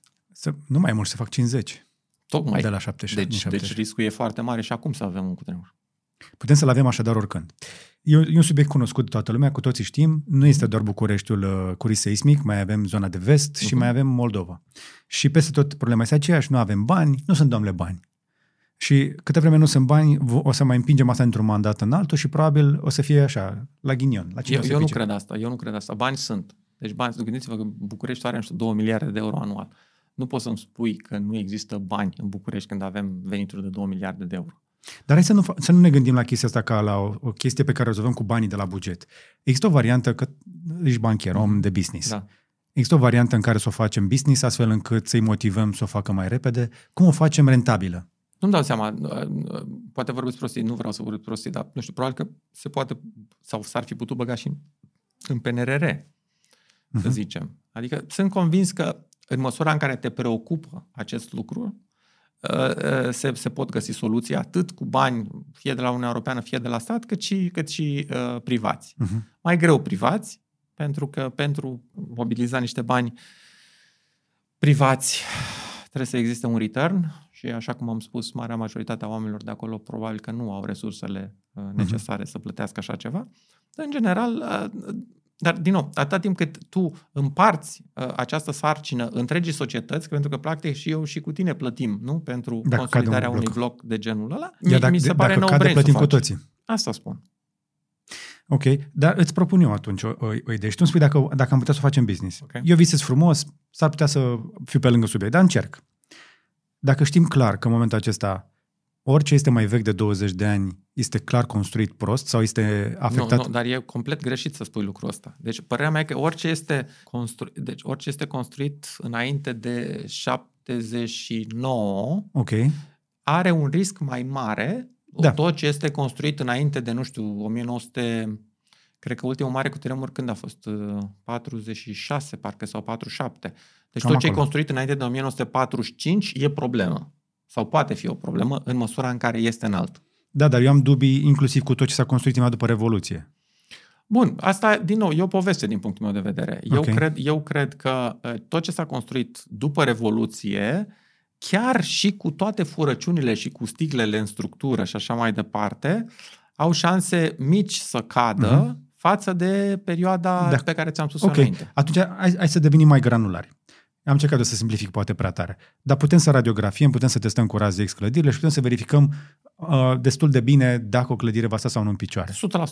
Deci avem tehnologia care Da. putem verifica chestia asta, nu Tot. trebuie să dăm Nu, totul jos. tot, tot. Nu, nu venim ca Ceaușescu să facem uite așa Tot. pe aici. Da. Uh, Ce nu poți verifica sunt aceste crime până la urmă. Dacă ai un pet într-un, într-un, în, uh, uh, într-un stâlp, asta nu ai cum să-ți dai seama, pentru că toate verificările astea se fac uh, luând uh, sample-uri. Uh, nu se verifică toată structura. Se verifică... Nu iese nici la scanare cu... Nu, nu poți să scanezi, nu. nu, Ok. nu. Și sunt cu ultrasunete, mă rog, sunt niște teste speciale care se fac la beton și care Mhm. verifică în general lucrurile. Dar dacă ai un stâlp care nu s-a făcut, ăla nu ai cum să-l identifici. Dar, Ok. din nou, nu putem generaliza. Deci nu, e, e, Ok. cred că e o greșeală să generalizăm. De acord. Și atunci, cu- pe mă, în măsura în care putem verifica dacă descoperim clădiri care uh, ar beneficia, să zicem așa, mai degrabă de pe urma unei demolări și unei reconstrucții, Mhm. cred că prin reconstrucție am putea să le promitem măcar celor care vor sta acolo că vor sta în, în, într-o clădire care are o durată, va avea o durată de viață mult mai lungă Mhm. și cu siguranță va fi mult mai sănătoasă. Da, Pentru că multe din clădirile astea pe vechi tine te atrage lucrul ăsta, dar pe bătrânica care ai spus mai devreme că nu vrea să se mute, nu știu cât de mult o să o miști cu mesajul ăsta. nici dacă e zi de asbest, de mucegai, Nu, nu, nu, factura prea mare la gaze, nu, încălzire, nu. frig, Nu. nu. Așa Astea e. se rezolvă altfel. Astea se rezolvă cu termoizolație, nu se rezolvă cu structura. Nu structura influențează. Păi da, da, să, o dată cu consolidarea, da, da, tu nu, poți să nu faci, știu tu cine poți, se preocupă tu, tu de poți să faci etanșeitate. fațada oricum. Păi Tu ai- fațada ca fațada, dar la interior? Interiorul nu, nu afectează atât de mult uh, asta, transferul termic. Unde bat, Andrei, este că dacă prin reconstru- facem reconstrucție, Da. poate schimbăm și sursa de încălzire și de răcire. A, cu siguranță poți să faci toate lucrurile astea, dar, din nou, discutăm de o investiție mult mai mare, incomparabil mai mare decât o consolidare, care poate fi făcută și acea clădire să nu cadă. Da, tu e în ordinea priorităților și suntem de acord că prima dată trebuie să ne preocupăm de siguranța Bun, dar oamenilor. suntem o țară săracă, da, ar trebui să ne Ok. preocupe ce putem să facem, nu ce nu putem să facem. Ăla e nice to have, ce, unde vrei tu să mergi cu discuția. Noi Da. trebuie să facem o problemă care se Dar întâmplă. măcar în centrul Bucureștiului mă gândesc că măcar aici ar trebui să ne gândim la așa ceva. Adică tot ce ne putem dori este să le facem bunicuțelor și bunicilor care stau prin blocurile din centru, un bloc care să nu cadă, dar să, f- e același bloc numai că nu cade. Lasă-mă să, Ăsta este maximum posibil. lasă-mă să termin un pic cu Turcia. Zi. În Turcia, jumătate din clădiri sunt făcute fără autorizație de construire. Corect. Jumătate, 1 pe 2. Nu știu, nu știu dacă înțelegi ce vorbim. Oh, ba da, da, da, știu foarte bine. Sunt 13 milioane. 13 milioane de construcții, probabil că marea majoritate sunt micuțe, fără autorizație, care au fost băgate în legalitate prin lege. Ce înseamnă o construcție construită fără autorizație? Înseamnă că acolo ISC-ul n-a venit să verifice ce au făcut oamenii ăia și probabilitatea este că oamenii au făcut lucruri rele. Deci dacă vedem această catastrofă din Turcia, este pentru că acolo e o țară, un sat fără câini. Lucrul ăsta nu se întâmplă în România și în București. Nici pe departe. Adică noi suntem ani lumină față de Turcia. Adică e, e, nu este rezonabil să credem că în cazul unui cutremur în București vom avea situația din, din Turcia. Nici pe departe. Nu la blocurile noi. Nu în general. Nu Ok. în general. Nu în general. M-aș bucura să fie cum zici. Da. Am motive de teamă, poate că sunt eu mai anxios în legătură cu asta. Eu am stat în centru, pe calea Victoriei, Mhm. m-am mutat că mi-era frică de blocurile din, de jur împrejur. Uh-huh. Peste drum de mine acolo e un bloc care era cu risc seismic și după aceea, nu știu pe răspunderea cui, s-au redeschis chestiile alea, că acum câțiva ani se închiseseră, pe aia le-au redeschis, dar nu s-a consolidat clădirea. Nu știu cum au făcut, sunt tare curios. Nu știu. Poate că sunt eu prea speriat în legătură cu chestia asta. Și din nou, dacă am emit vreo opinie care e, dar încerc să deschid o discuție. Treaba Mhm. mea este să și provoc un început de discuție, Mhm. pentru că mi se pare că nu luăm foarte în serios subiectul ăsta. Din, pa- din toate ideile astea pe care le aruncăm, poate, poate ceva se lipește. Poate cineva face mai mult decât să doar să discutăm. Că cineva trebuie să ia niște decizii destul de grele. În opinia mea, autoritățile ar trebui să se focuseze extraordinar de mult pe acest subiect. Este un subiect care poate să omoare mii de oameni, Doamne ferește, uh, și pe care îi avem pe conștiință, știind că am, put, am fi putut să facem anumite lucruri și nu le-am făcut. Dar n-am avut bani. Așa. Nu, Deci, bani există. Normal. Deci ne întoarcem un pic, ne întoarcem un pic în Turcia. Ai observat uh, cât de puțin fier este prin uh, dărâmăturile alea? Da, extrem de puțin. Și, dar nu doar fierul, cred că și betonul e foarte de, de Exact. foarte proastă calitate. Din ce am văzut noi așa. Deci mă uitam la betonul ăla, nu prea era gri. Era La noi- maroniu. Gândiți-vă, deci la noi în, în România și în București trebuie să iei uh, mostră de la fiecare, uh, ba, uh, asta cum îi zice, betonieră, uh, care stă, nu știu, 25 de zile, se întărește, după care se pune la presă și uh, să vedem dacă rezistă la testul de presiune. Dacă nu rezistă la testul de presiune, după aceea trebuie elementele care au fost construite cu betoniera respectiv, deci fiecare betonieră, da, uh, trebuie consolidate. Mhm. Înțelegeți ce, ce drastic e sistemul la noi? Da, este. Adică nicio legătură cu ce se întâmplă în Turcia. În Turcia este ireal ce se întâmplă. Deci am văzut blocurile alea căzute și, într-adevăr, nu prea am văzut placă mare de beton rămasă într-o bucată. Era toată fără La mițată. noi, la noi, dacă vor cădea blocuri, pentru că vom avea un cutremur catastrofal, nu știu, de 8 și se fac falii în pământ, o să cadă așa și o să rămână ca turnul din Pisa. Adică el nu o să se spargă. O să rămână în picioare, doar că strâmb. Mhm. A- Așa o văd eu, la cât de bine sunt făcute. Gândiți-vă, deci toate blocurile înalte pe care noi le facem au în subsol, deci sub radier, stâlpi de până la 25 de metri cu grosimi de un metru, care practic ancorează, ancorează clădirea în pământ sub radier, deci sub nivelul, nu știu, minus 2 sau minus 3. Puțină lume știe chestia asta, că e înfiorător de greu să construiești în București pe înălțime, tocmai din cauza că trebuie să duci Da. foarte adânc. Da. De ce? În general, cam 10% din clădire trebuie să fie uh, încastrat în pământ ca să se evite răsturi de, uh, sta- riscul de răsturnare. Deci, dacă să zicem că ai, nu știu, 100 de metri, trebuie să ai cam minim 10 metri în, în pământ ca acea clădire să nu se răstoarne. Deci, practic, ea trebuie ancorată. Mhm. Dar pe lângă asta, noi ceea ce facem la toate clădirile este sub radier, deci sub acești 10%, mai avem încă 20-30% de piloți care intră și merg până la 20-25 de metri Am auzit asta. și care, în general, uh, sunt sub stâlpii care merg ulterior până sus și care asigură o stabilitate absolut incredibilă clădirilor. Practic așa se face peste tot unde se fac clădiri pe verticală. Te duce ad- adânc și o ancorezi Da, și și e, o ancorez, exact. e imposibil să plece. E im- imposibil să plece, și, dar nu numai asta, și stabilizezi solul. Deci, practic, disipezi unda respectivă care lovește clădirea. Mhm. Deci e... De asta zic, adică riscurile la noi sunt foarte mici dacă nu avem ceva catastrofal, nu știu, 9,2 sau ceva de genul Dar voi construiți destul de puțin cu beton. Am- Sunteți foarte mult pe metal. Nu, nu, 100% pe beton.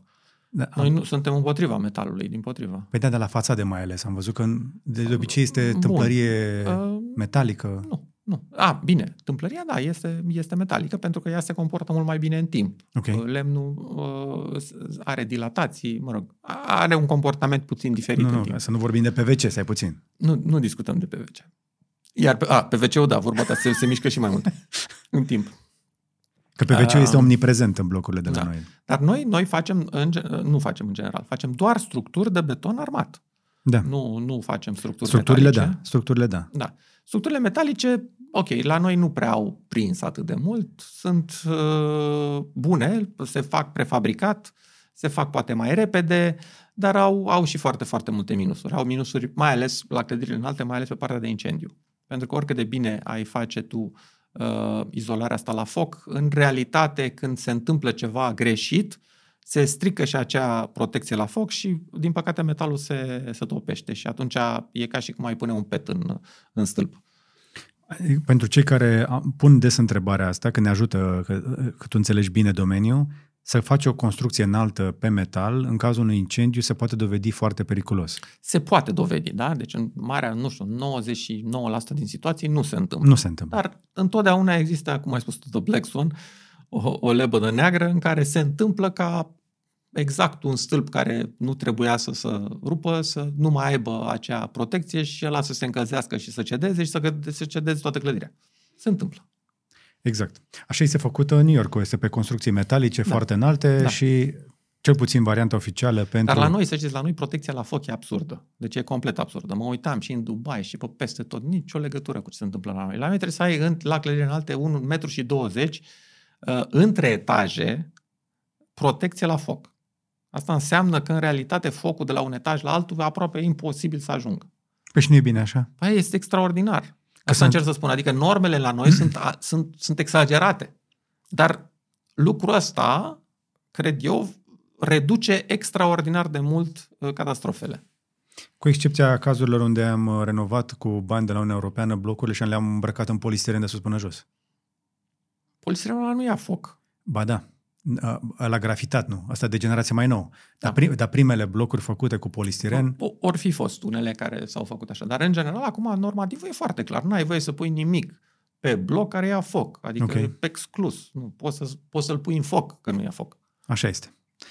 Am lucrat inclusiv cu ce, celuloză pe bază de, uh-huh. de hârtie de carton, care nici ăla nu vrea să arde. A fost uh, tratat da, să da. nu ardă. Și deci... oricum, uh, acolo unde se pun aceste vată de sticlă sau de ce bazaltică și așa mai departe, oricum se fac bariere la foc din două uh-huh. în două etaje. Deci chiar și acolo se pun plăci de metal în fațadă care nu se văd. La anumite blocuri ale noastre o să le puteți vedea, sunt niște uh, ies din eternit, sunt niște chestii de metal așa foarte mici, găurite. În realitate acolo e o placă de metal care dacă să zicem prin absurd că ia foc uh, vata bazaltică, ea se oprește în acea placă de metal. Nu se poate duce, nu știu dacă ați văzut blocul ăsta de la Londra de acum 10-15 da. ani sau nu știu, care a luat foc și a da. ars. El a luat foc pentru că a fost renovat. Și a fost renovat cu vată bazaltică și nu i s-au pus bariere de foc. De foc. Bine, vata nu arde. Uh, în anumite condiții, nu știu să spun exact că nu mă pricep, dar în anumite condiții arde și s-a dovedit la blocul ăla din Anglia. Ok unde în trei ore a luat foc tot blocul. De la un frigider. De la un frigider? Da. Dar cum s-a extins focul ăla?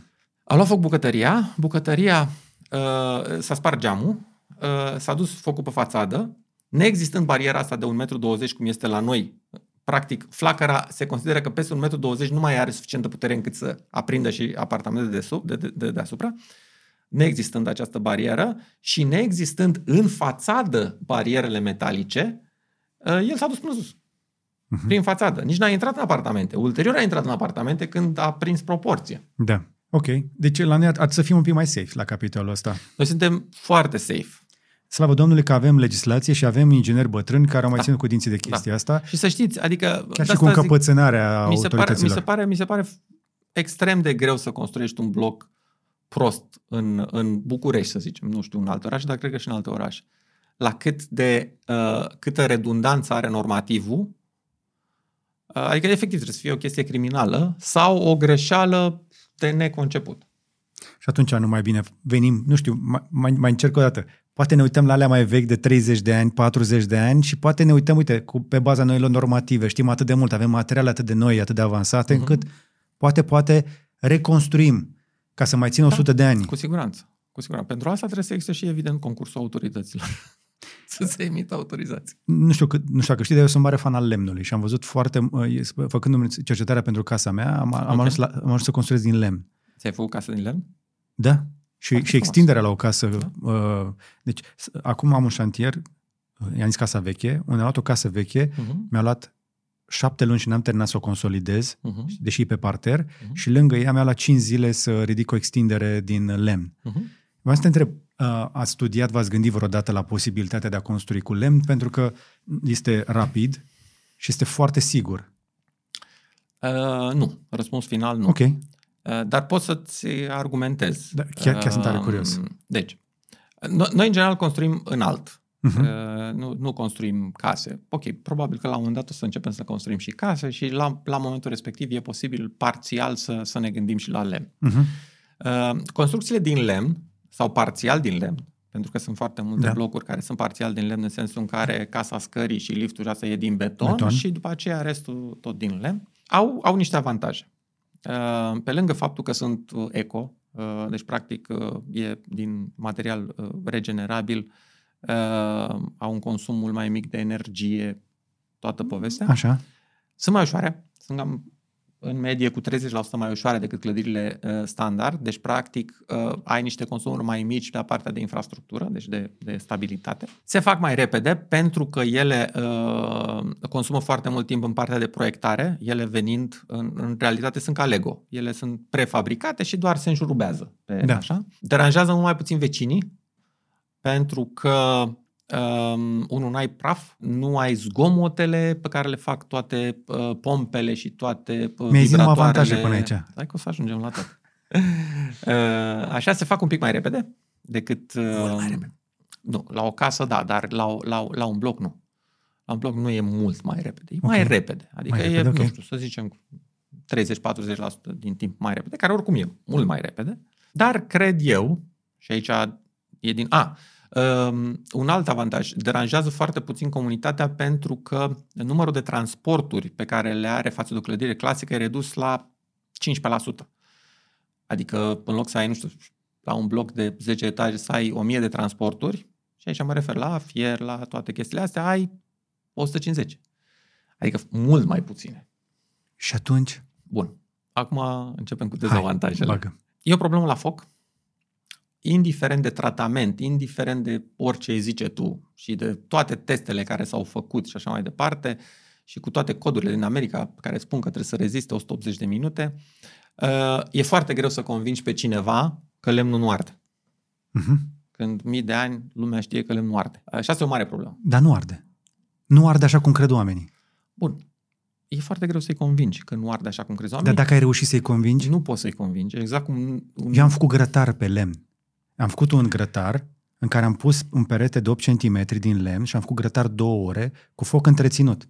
Și am, făcut, am fript carne și am mâncat. Am filmarea pe la mine pe canalul de YouTube Mhm. uh-huh. de acum 6 ani. Ok. După două o oră și 90 de minute de foc la, între- ce, la, ce, întreținut. la, la ce temperatură a ajuns grătarul tău? De desubt era rece. La ce temperatură a ajuns grătarul tău? 3-400? Ok. Noi discutăm de incendii care topesc oțelul. Ok. Da? Deci se duc la 1700 Din ce, se fa- din ce, ce ar să ardă să ajung la temperaturile alea? Uh, mobilă? Nu știu, e un cumul de factori care duce temperatura extraordinar de Aragazul, sus. Deci chestiile nu astea. vorbim de 400 de grade. Ok, Ok? Deci nu discutăm de același lucru. ok. Deci problema e că arde. Asta e principala Sunt, problema sunt, lemnului. sunt teste la incendiu pe blocuri din lemn. Japonezii au Sunt făcut teste, așa ceva. Sunt teste la incendiu de către oameni care vor neapărat să construiască pe lemn. Ok. Dar dacă îl pui pe un producător de beton și de fier să facă testul ăla, îți spun eu că ți-l face scrum. Asta încerc să-ți explic. Ok. Da? 1. Arde. 2. La cutremur nu stă foarte bine.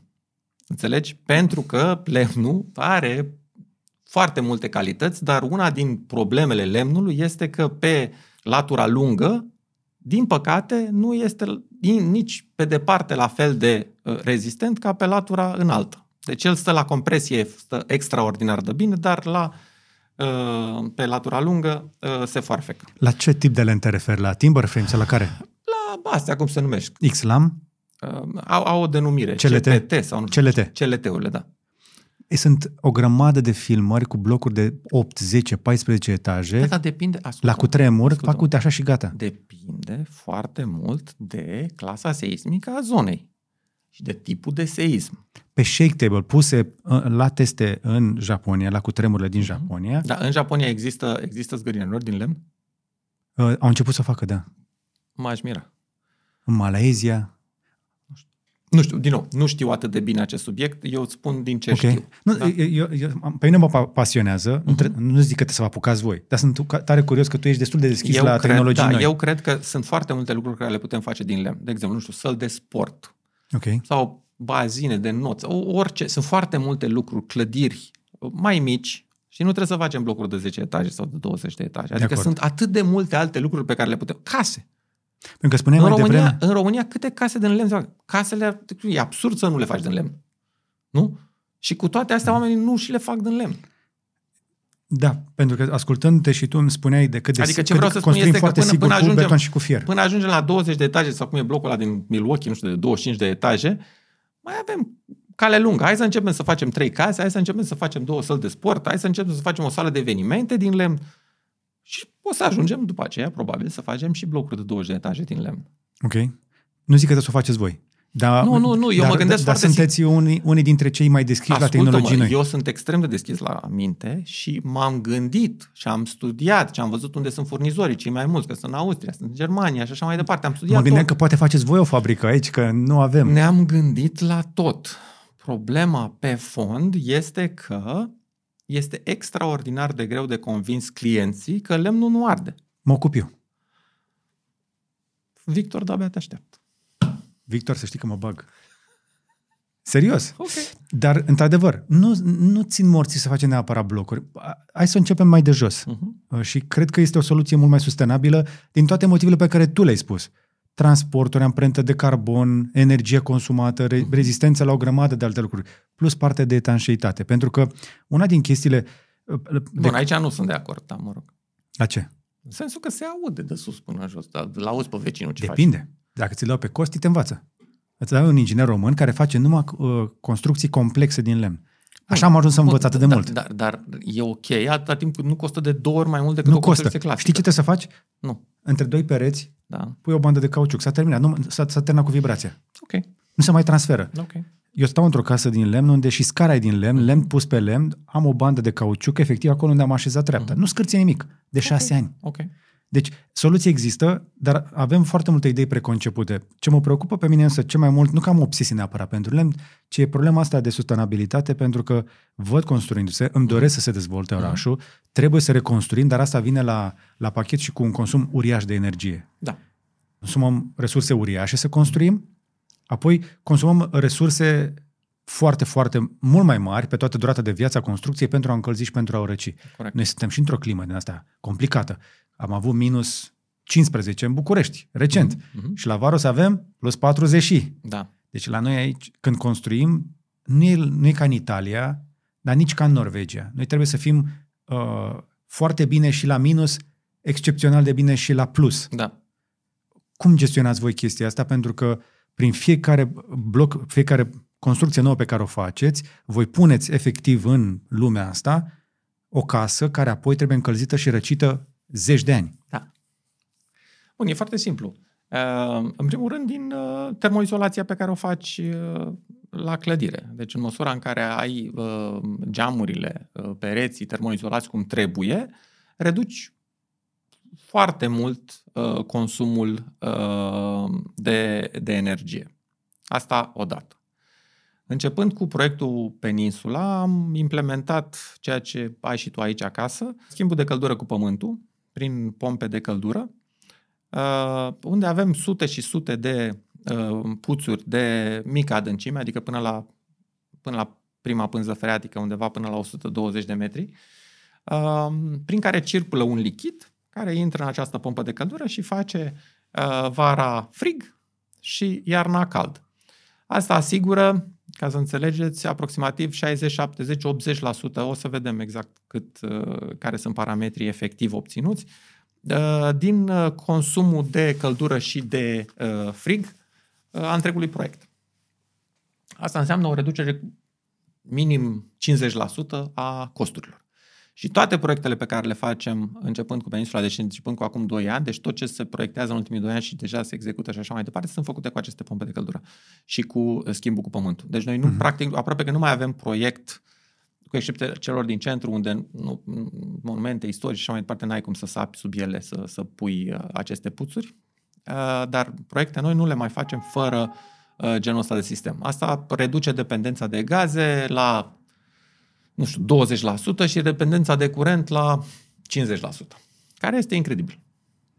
Înțeleg clienții lucrurile astea pentru că atunci când am Nu stat de sunt vorbă convins, prima oară nu cu sunt Victor, îmi convins spunea le că e înțeleg greu. foarte bine. Eu cred că trebuie să le vadă, trebuie să le simtă, trebuie să dovedească și aceste sisteme că au uh, performanță în timp, da? pentru că una e să faci calcul în Excel și una e să vezi exact ce se întâmplă, Uh-huh. Uh, dar cred că, adică noi- noi suntem, noi suntem investiți în treaba asta, adică noi, noi le implementăm Mhm. oricum. Cred că în 10 ani de acum încolo nu o să mai existe clădiri sau proiecte mari făcute fără așa ceva. Adică putem să acceptăm că vom vedea curând, nu că în timpul vieților Mhm. noastre, curând nu vom mai vedea sursă de foc pentru a încălzi Da, sau a găti expus. într-o, într-o Noi construcție. deja, nu mai avem, noi deja nu mai avem gaze în apartament. Nu mai avem. Adică, practic, gazele merg doar până la camera centralei și atât. Uh-huh. La noi totul se face cu, cu inducție în apartamente. Nu mai există Dar știi că există de studii, mult timp. Există studii pe probleme respiratorii și alte probleme de sănătate legate direct de aragaz, dar în minte de centrală.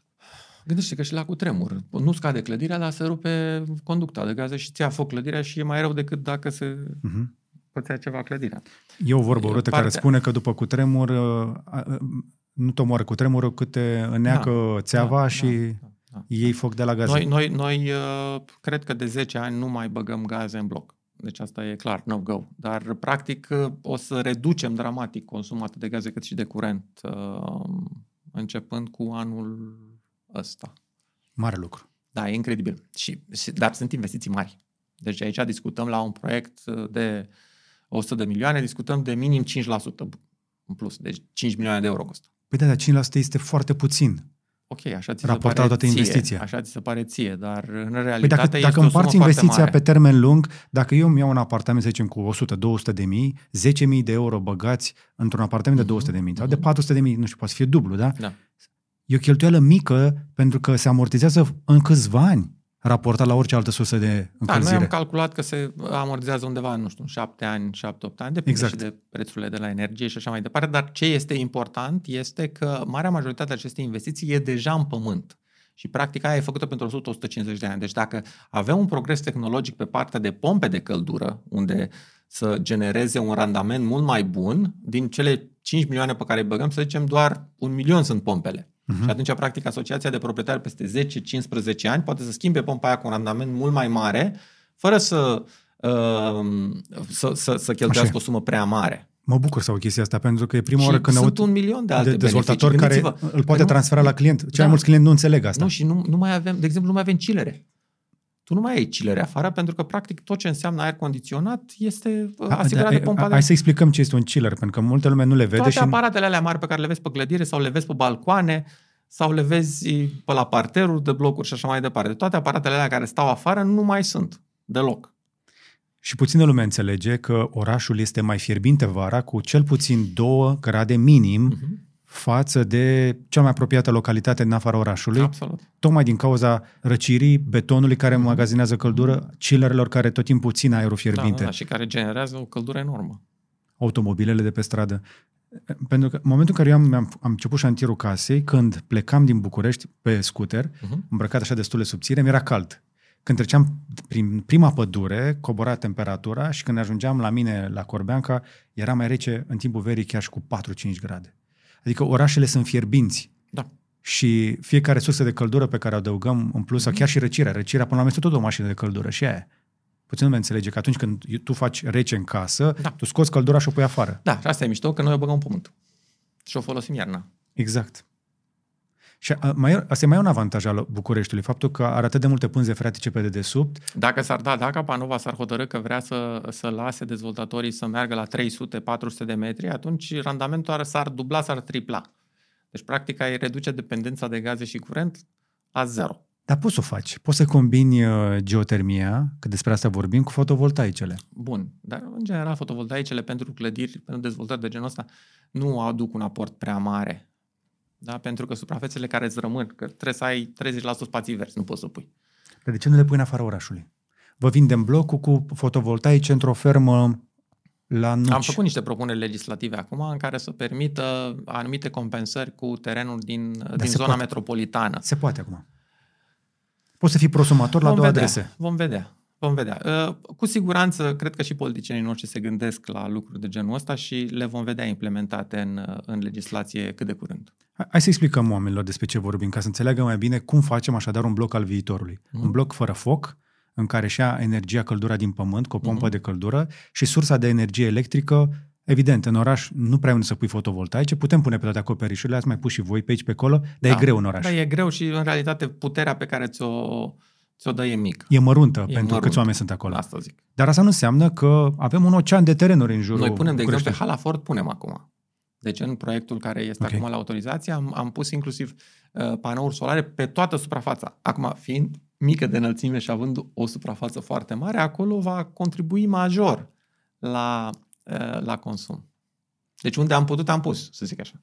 Corect. Dar nu, nu se pare o soluție sustenabilă asta în care să permiți pentru dezvoltare în oraș să existe, uh, nu știu, un, cum se spune, un simbiot, uh-huh. ceva care să funcționeze în, uh, în legătură cu asta, practic să produci în afara orașului, injectezi în rețea și uh-huh. să-ți tragi uh, producția aia și să te compensezi ca să poți să oferi în cele din urmă un bloc verde. Ce înseamnă verde? Nu, nu că îl vopsim verde să-i punem plante pe el, pur și simplu nu are amprentă de carbon. Asta este ceea ce în momentul de față prevede legislația, asta cu NZEB-ul, cu Near Zero, Near Zero Emission. În realitate lucrul ăsta e foarte greu de implementat, adică trebuie să fim și, și extrem de realiști. Okay. Adică important e să facem o legislație care se poate implementa nu care doar sună bine în, pe hârtie. Cu siguranță trebuie să existe uh, facilități fiscale pentru cei care își asumă lucruri de genul ăsta, pentru că sunt într-adevăr costurile sunt mult mai mari la început și nu ai o garanție că se vor amortiza într-o perioadă rezonabilă de timp, că sunt pionieri ca tine, ca noi și așa mai departe, noi nu schimbăm trendul. Din păcate... Ba da, schimbăm. Trebuie să crezi chestia asta, că altfel Bun. de ce mai facem? Bun. Ok, fine. E bine să gândim așa, dar dacă vrem să avem cu adevărat rezultate, trebuie să, să existe incentivuri uh, legislative și fiscale pentru toți okay. cei care fac lucrurile astea. În momentul în care ele vor apărea, o să vezi că o să apară ca ciupercile. Uh, dacă au, da, sau da, peste tot. Dar cer clienții așa ceva? Pentru că noi tot spunem de ani de zile... Din ce, în ce, din ce în ce mai mult, da. Deci mai ales de când au început să crească foarte mult costurile la, la întreținere, uh, lumea devine mult mai sensibilă la subiectul ăsta. Exact. Pentru că eu, uh, chiar dacă părea SF ce am făcut acum șase ani, mi-am scos banii în regenerabile de acolo. Deja. Lumea a zis că am fost nebun când am apucat la Peninsula acum patru ani să proiectăm povestea care am proiectat acolo. Chiar Ține, te invit da. o dată să vezi. E nu, ceva am, incredibil. Am, am, am, mai pus întrebări a, și știi ce Merită faceți. să faci vreodată un reportaj, să vezi cum da, este. O să zici, zici că ești într-un, într-o navă de război, așa, prin pânte cu ei, în sala motoarelor pe acolo. E ceva incredibil. Dar nu, nu pot să spun că am prevăzut că o să ajungem aici, că nu am prevăzut că o să ajungem aici, dar ne-am gândit că oricărui om, fie că e mai sărac sau e mai bogat, îi place să plătească mai puțin. De e sigur. un lucru bun să De așa o mașină de lux cu motoare diesel. și atunci am zis că merită orice efort ca să ajungem acolo. Da. Mare lucru. Pentru că oamenii cred că o să înceapă să își dea seama din ce în ce mai mult. Odată ce intră pentru prima oară într-o astfel de casă, uh-huh. o să-i vină prieteni în vizită și o să zică, dar cum e aici? Nu miroase a mâncare, uh-huh. nu miroase a mhm. gaze, uh-huh. nu e mhm. fum și așa mai departe. Și o să înceapă să-și dorească și ei. Că trebuie să vezi Absolut. ca să-ți dorești. Absolut. Și ne, ne ducem în direcția asta. Mare lucru. Uh, te-am, nu te mai de mașini, că te-am văzut că ai venit într-o electrică. Ești mulțumit de ea? Nu foarte. Dar îmi vine Tesla acum în două zile. Uh, două săptămâni, pardon. Serios? Nu ești mulțumit de... Po- poți să zici o mașină, cu ce mașină ai venit? Aș prefera să nu vorbim. Ok. Deci uh, mă, mă gândeam că ești mulțumit, că nu prea am văzut așa prin oraș ca lumea. nu prea și lumea, nu? da, cam bancă cu Ferrari. E o mașină extraordinară, dar uh, are niște probleme de arhitectură uh, inexplicabile pentru un producător atât de titrat. Eu, mergând cu Tesla 2 ani de zile înainte... Ai crezut că uh, ți ceva Am crezut mai... că mi-au ceva peste, dar... Da. Uh, nu e așa. Poate ții un Lucid. Ai văzut Lucid? Nu poți să-ți iei mașinile alea. alea. Marea majoritate probabil că o să dea faliment. Nu cred eu că o să ajungă la... Și tu crezi asta? Da, 100%. Se pare că șansă. și Rivian uh, și uh, Lucid nu reușesc să-și acopere costurile încă. Nu au nicio șansă. De ce? Pentru că e incredibil de greu să faci mass production. E incredibil de greu să asiguri global supply chain și toate poveștile astea. Este absolut groaznic. Mai ales tu care, voi care faceți case, înțelegeți acum da, ce înseamnă da, asta? e incredibil de greu. Deci, nu știu, au nevoie de, au, au nevoie să aibă noroc ca să supraviețuiască. Noroc? Noroc, în sensul să aibă o piață foarte bună sau știi, în sensul ăsta. Păi produsele sunt foarte bune. Rivian este cea mai bună mașină de off-road. Nu, Lu- nu e așa. Cea mai bună mașină de off-road. Mi-a zis Sandy Moro, care a testat. Am okay. întrebat, nu știu. Tot, toată lumea care s-a dat cu un Rivian spune că e o mașină foarte bună. Ok. Doar că nu reușesc ei să fie profitabili încă producând-o. Ok. Lucid, iarăși, foarte confortabilă, foarte faină. Scumpă. Dar întotdeauna avem tendința asta să ne uităm la niște mașini care sunt uh, un pic diferite, au patru da. buzunare în plus și nu știu ce și nu știu cum. Exact. Dar nu, nu vedem, știi, uh, pădurea de copac. Uitați-vă la toți ceilalți producători care produc niște mașini absolut extraordinare și care fac mega volume. Și... Adică e foarte greu să te bați în industria asta. E o industrie incredibil de competitivă. Este. Doar pentru că faci trei filmulețe pe YouTube și așa, nu înseamnă că poți să... Unul, nu poți să le produci și doi, nu înseamnă că poți să ai un adoption atât de mare.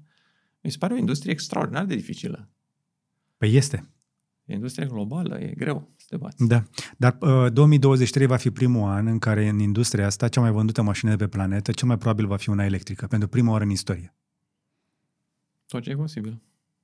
S-ar putea să fie o Tesla, să știi. Păi da, Dumnezeu. Îți place Elon? Foarte mult. Extraordinar de mult. Că te-am auzit citându-l. Da, îmi place extraordinar de mult. Mi se pare că e un vizionar, un neobosit. Ok. Ești de acord cu uh, tot ce spune sau uh, ești selectiv? Bă, Eu tind să fiu de acord cam cu aproape, sau nu, cu tot ce spune. Nu, nu cred că e ceva cu care nu sunt de acord. Uh-huh. Poate cu anumite orientări politice sau lucruri de genul ăsta, dar, uh, din nou, tot ce ține de business, cred că sunt de acord. Sau de, nu știu, de, de business sau de tehnologie. Apreciez faptul că ești atât de direct în legătură cu subiectul ăsta, pentru că cei mai mulți români, când aud despre Elon Musk, au o părere Uh-huh. și știu ei mai bine. Și zic, hai mă, lasă să mă lase că Mi-ar e plăcea ceva să știu acolo. mai bine. Da. nu eram aici cu tine dacă știam mai bine. Ar zice cineva, știi? Spargeam și noi o sămânță. Exact. L-am auzit pe șeful de la JP Morgan care a spus o chestie foarte scurtă și simplă despre Elon Musk și zice, Ok. nu, mai, nu mai interesează ce se spune despre Elon Musk pe social media. Dacă Elon Musk vine și îmi cere uh, niște miliarde, Uh-huh. uh, întrebarea e când ai nevoie de ele. Bineînțeles. Nu, mă, nu, normal. nu le întreb la ce îi trebuie, le întreb când îi vrei. normal. E Pentru că absolut ăla ăla e normal. un om care a demonstrat că este în stare să facă niște chestii și, într-adevăr, economy of scale, să Mhm. mm-hmm. poți să produci așa ceva, este fantastic. Dar ce te inspiră cel mai mult de la el? Singurul lucru care nu mă inspiră este atitudinea lui față de familie. Faptul că are mai multe neveste, că nu petrece timp cu copiii, chestia asta eu nu apreciez la el. Ok. Da, din nou, it's just me. Știi? Dar Adică poți să e apreciezi doar- că i-a supraviețuit lui Amber Heard. Da, nu știu ce a fost cu Amber Heard, nu e treaba mea.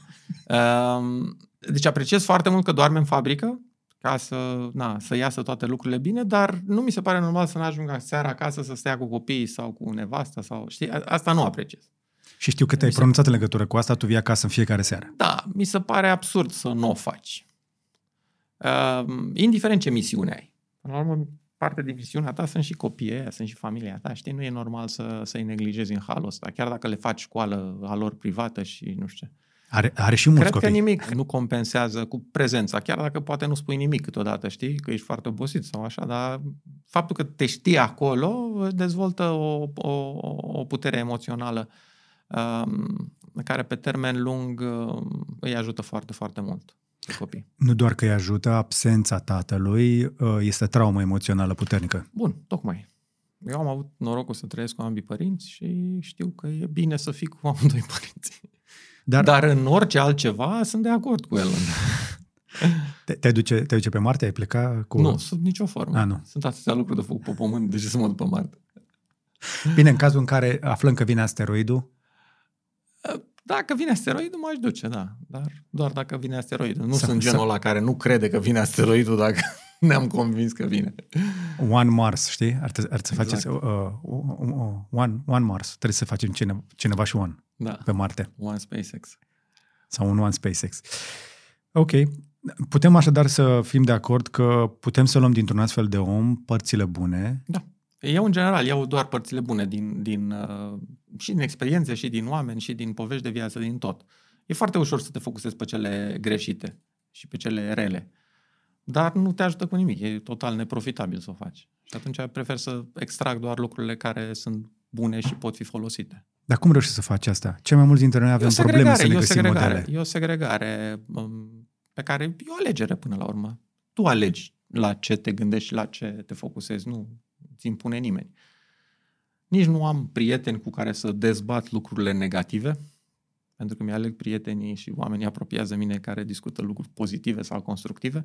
Contează și asta foarte mult. Mhm. Da, și atunci n-ai, n-ai ocazia să vorbești de prostii. Cum definești prostii într-o conversație? lucrurile care nu sunt relevante uh, pentru creativitate, pentru construcție, pentru, nu știu, să comentăm de ce cineva s-a certat cu altcineva. Ne ajută la ceva? Nu. E 95% din uh, presă în momentul ăsta. Știu, știu, dar eu poate mă uit un pic mai selectiv la presă. Ok, deci nu te interesează partea asta de discuții despre alți oameni. Nu, pentru că nu mi-aduce mie niciun fel de beneficiu și nici familiei mele, nici partenerilor, nimănui. Da, dar ajută nu, pe nu, nimeni. nu poți să ignori lucrurile Bun, dacă am, Negative. Dacă, dacă, dacă, sunt, dacă sunt lecții de învățat, de exemplu cum este, nu știu, Turcia, să zicem, da, acum cu tremurul din Turcia și așa mai departe, bineînțeles că mă apuc, studiez, fac, uh, dezbat, uh, chem structuriști să-mi explice, uh, fac, adică mă preocupă subiectul, nu, nu mi se pare că ar trebui să fiu uh, pe din afară cu chestia asta, dar bârfe sau chestii genul ăsta nu ajută la nimic. Bine, și războiul este un subiect greu și sunt convins Și că este și el pe, războiul, uh, bineînțeles. pe masa unui CEO. Bineînțeles, dar e foarte greu de influențat războiul. Adică noi, Mhm. orice am face noi, nu putem să influențăm cu nimic. Ok. Și atunci, care sunt subiectele care te preocupă cel mai mult în perioada asta? În ultimul timp a început să mă preocupe istoria, de exemplu, citesc foarte mult istorie. Uh-huh. Um, Cred că în viața unui om sunt perioade în care poate asimila anumite lucruri și sunt perioade în care degeaba le citește că nu înțelege nimic. Eu sunt unul din acele persoane. Uh, N-am o memorie foarte bună. La mine totul e bazat pe logică. Dacă intră într-un un model Lego de uh, logică, țin minte, dacă nu, nu țin minte. Mă interesează de ce se ajunge la anumite subiecte, mă interesează de ce a, românii se comportă cum se comportă, adică studiez comportamente, studiez și parte tehnică, tot ce te interesează pe tine cu inteligența artificială, cu uh, toate poveștile astea. În general, cam tot ce e nou mă, mă preocupă și aloc o minim o oră sau două pe zi în fiecare zi, câteodată și mai mult, uh, să, mă, să, să stau la curent și să mă gândesc la toate lucrurile astea. Adică să stai pe în social media sau cum? Dacă YouTube-ul, de exemplu, e social media sau site-uri care explică anumite lucruri, da, atunci stau pe social media. Adică ești pe YouTube? Te uiți pe YouTube? Da, foarte mult. Ok. Foarte mult. Sunt foarte multe lucruri foarte bine explicate, știi, Mhm. și îmi place, adică e mai... TikTok ai încercat? Uh, nu. Mai bine nu, că ora aia o să o mănânci foarte Nu am repede. încercat. Eu trag aici pentru că pe Mhm. mie mi se pare unul dintre subiectele uh, destul de importante cu privire la viitor mai ales. Ok. Dacă acum 5-6 ani dădeam eu cu pompe de căldură și cu mașini electrice, Mhm. acum mi se pare că niciuna din astea nu se apropie ca importanță de inteligența artificială. Mie mi se pare că uh, este răsăritul, sunt zorii unei, unui viitor care va schimba dramatic tot ce ne înconjoară. Aberez? Visez nu, frumos? Nu, sub nicio formă. 100% așa va fi. Cei care suntem cât de cât pasionați de șah am văzut-o un pic mai, mai devreme, de când cu softurile astea care uh, au început să bată oamenii, să bată alte softuri și așa mai departe. Inteligența artificială um, în realitate nu face altceva decât să conecteze the dots, știi, puncte um, care există Uh-huh. în marea lor majoritate. Adică uh, încă n-am ajuns la etapa asta în care uh, să creeze lucruri noi și să le conecteze între ele ca să genereze alte lucruri pe care de asemenea nu le cunoaștem. Deocamdată doar conectează lucruri pe care, care există, dar uh, între care nu există conexiuni în momentul de față. Și lucrul ăsta e foarte bun, pentru că va aduce la o accelerație uh, puternică a uh, progresului. Ce e interesant este când vom ajunge la următoarea etapă în care va inventa lucruri uh, și din lucrurile inventate va inventa alte lucruri. Uh-huh. Aia cred că o să fie o perioadă extrem de interesantă. Este extrem de multă informație. Da, care nu e corelată. Nu e corelată în Asta e momentul ăsta. problema, da. Nu? A, a, n-ai senzația când intri pe YouTube că ai vrea să înghiți tot YouTube-ul? Bă, da, și inteligența artificială de fapt asta face în realitate. Nu face de altceva decât să coreleze informații. Nu. Și cu cât mai buni algoritmii de corelare, cu atât și produsul este mai bun. Dar ce vreau eu să văd este un breakthrough efectiv de invenție de lucruri noi care uh, nu se face prin corelarea uh, uh, informațiilor uh, preexistente. Există un risc aici de divergență, ca inteligența artificială să inventeze niște formule matematice de care nu avem nevoie, dar care sunt absolut geniale. Să dea Dumnezeu. Însă, săptămâna asta, niște cercetători au reușit pentru prima dată să transfere informație între două calculatoare cuantice. Știi că nu se putea. Nu știu. Da, alea funcționează într-un mod în care cu cubiții aia care Mhm. pot fi în, în, două, în, ace, în acea stare, în două locuri diferite și nu se putea transfera informație între ele. Și calculatoarele astea sunt extrem de puternice. Mhm. Practic, se pregătește un viitor apropiat în care niște calculatoare enorm de puternice vor vorbi între ele. Mhm. Cu niște inteligență artificială peste, Mhm. care ar fi problemele pe care ar putea să le rezolve o inteligență artificială care să proceseze instantaneu tot knowledge-ul, toate informațiile pe care noi le generăm, pentru că este enorm de multă informație, nu poate cuprinde nimeni, uh-huh. nu poate cuprinde internetul așa cum îl vedem azi. Cu siguranță, da. Uh, nu știu ce ar putea să gândească inteligența asta artificială, dar cred că ar fi extrem de relevant să rezolve problemele pe care le avem noi astăzi. Și după aceea să funcționeze de noi. lucruri. exact. Să ne rezolvăm nouă probleme. Noi o facem și, și Eu te-am făcut să ne ajute un pic. De-aia am făcut copii, mai, să plătească să pensie. Să fim mai sănătoși, să fim mai deștepți. Uh, eu m-aș focusa pe astea. Adică eu cred că în, în cât mai avem, mă rog, eu de trăit, uh, dacă s-ar rezolva o serie întreagă de probleme de genul ăsta, eu aș fi extraordinar de fericit. Ce probleme vezi tu rezolvate? Ce probleme vrei rezolvate? Hai să luăm, de exemplu, sănătatea. Dacă uh, odată cu decodarea uh, tuturor proteinelor sau a genomului sau lucruri de genul ăsta vom reuși să rezolvăm probleme de sau anumite, anumite boli care astăzi fac uh, un grad foarte mare de mortalitate, asta ar fi o chestie absolut extraordinară. Ar salva, nu știu, au fost decodate. Din... Sunt decodate toate, dar nu sunt încă, uh, ele nu sunt corelate, astfel Corect. să S-a făcut acum un antibiotic pe bază de proteine care nu există, acum recent, deci da. s-ar putea să avem... Ce e nevoie de testări, e nevoie de... Ok. Uh, deci astea sunt dar problemele Dar imediate. sănătate de dragul a unei bătrâneți mai sănătoase sau a unei vieți mai lungi? A unei vieți mai lungi și a unei vieți mai frumoase. Până la urmă, poate că trăim tot 100 de ani, dar dacă trăim mai bine, oricum e mult mai bine, ca și cum am fi trăit mai mult. Te-ai mulțumit cu 100? Eu da. Nu cred că ajung, dar aș fi incredibil de fericit. Știi că e un tip, îl cheamă Brian Johnson, care are un plan, are un, uh, un proiect întreg, l-a publicat pe site-ul uh-huh. lui, se numește Blueprint, uh-huh. în care el a început să întinerească în ultimii da, ani. Da, am văzut și eu. Foarte bine. E mare lucru că cineva să ocupă de asta. Tu, te, tu ți-ai permite 1700 de dolari pe lună regimului. Sunt tinerești. Nu e, mă, nu. Era ba 1000, da, mă, da? 1700 pe lună. de calorii, nu știu cum pe zi. Nu, 1700 de dolari pe lună cu mâncare și suplimente, yoga, okay. tot ce face el. că foarte mulți oameni și-ar permite. Da, eu nu sunt atât de mult preocupat de, de corpul meu și de, mă, mă preocupă alte lucruri. Da, dar dacă n-ai mai avea probleme de sănătate și ai, ai, nu, nu ți-ai dori o viață mai lungă? Ba da, mi-aș dori o viață mai lungă, dar mai degrabă îmi doresc să fac cât mai multe lucruri în asta pe care o am și pe care mă, de, de care mă pot bucura. Uh-huh. Nu, nu mă gândesc la să fiu imortal sau chestii de genul ăsta. Nu? Ești imortal prin ceea ce faci, nu prin ceea ce În toate ești. distopiile, oamenii cu bani și fac un, un bloc foarte înalt, se mută acolo sus și stau deasupra săracilor. Voi face și blocuri, vine imortalitatea în curând. La 4. Ai un AI de acolo, îi controlezi pe tot. Nu la niciun. Stai la etajul 4? Da. Unde? În ce zonă? Primul nostru proiect pe care l-am făcut, l-am Floreasca, la pe ah. strada Măici. Nice. Da, Frumos un duplex, la 3 și 4. Da, foarte ok. Eu sunt între dezvoltatorii care stau cu clienții în bloc. Andrei, da, nu merge apa. Exact. Eu, eu, eu, eu sunt ok.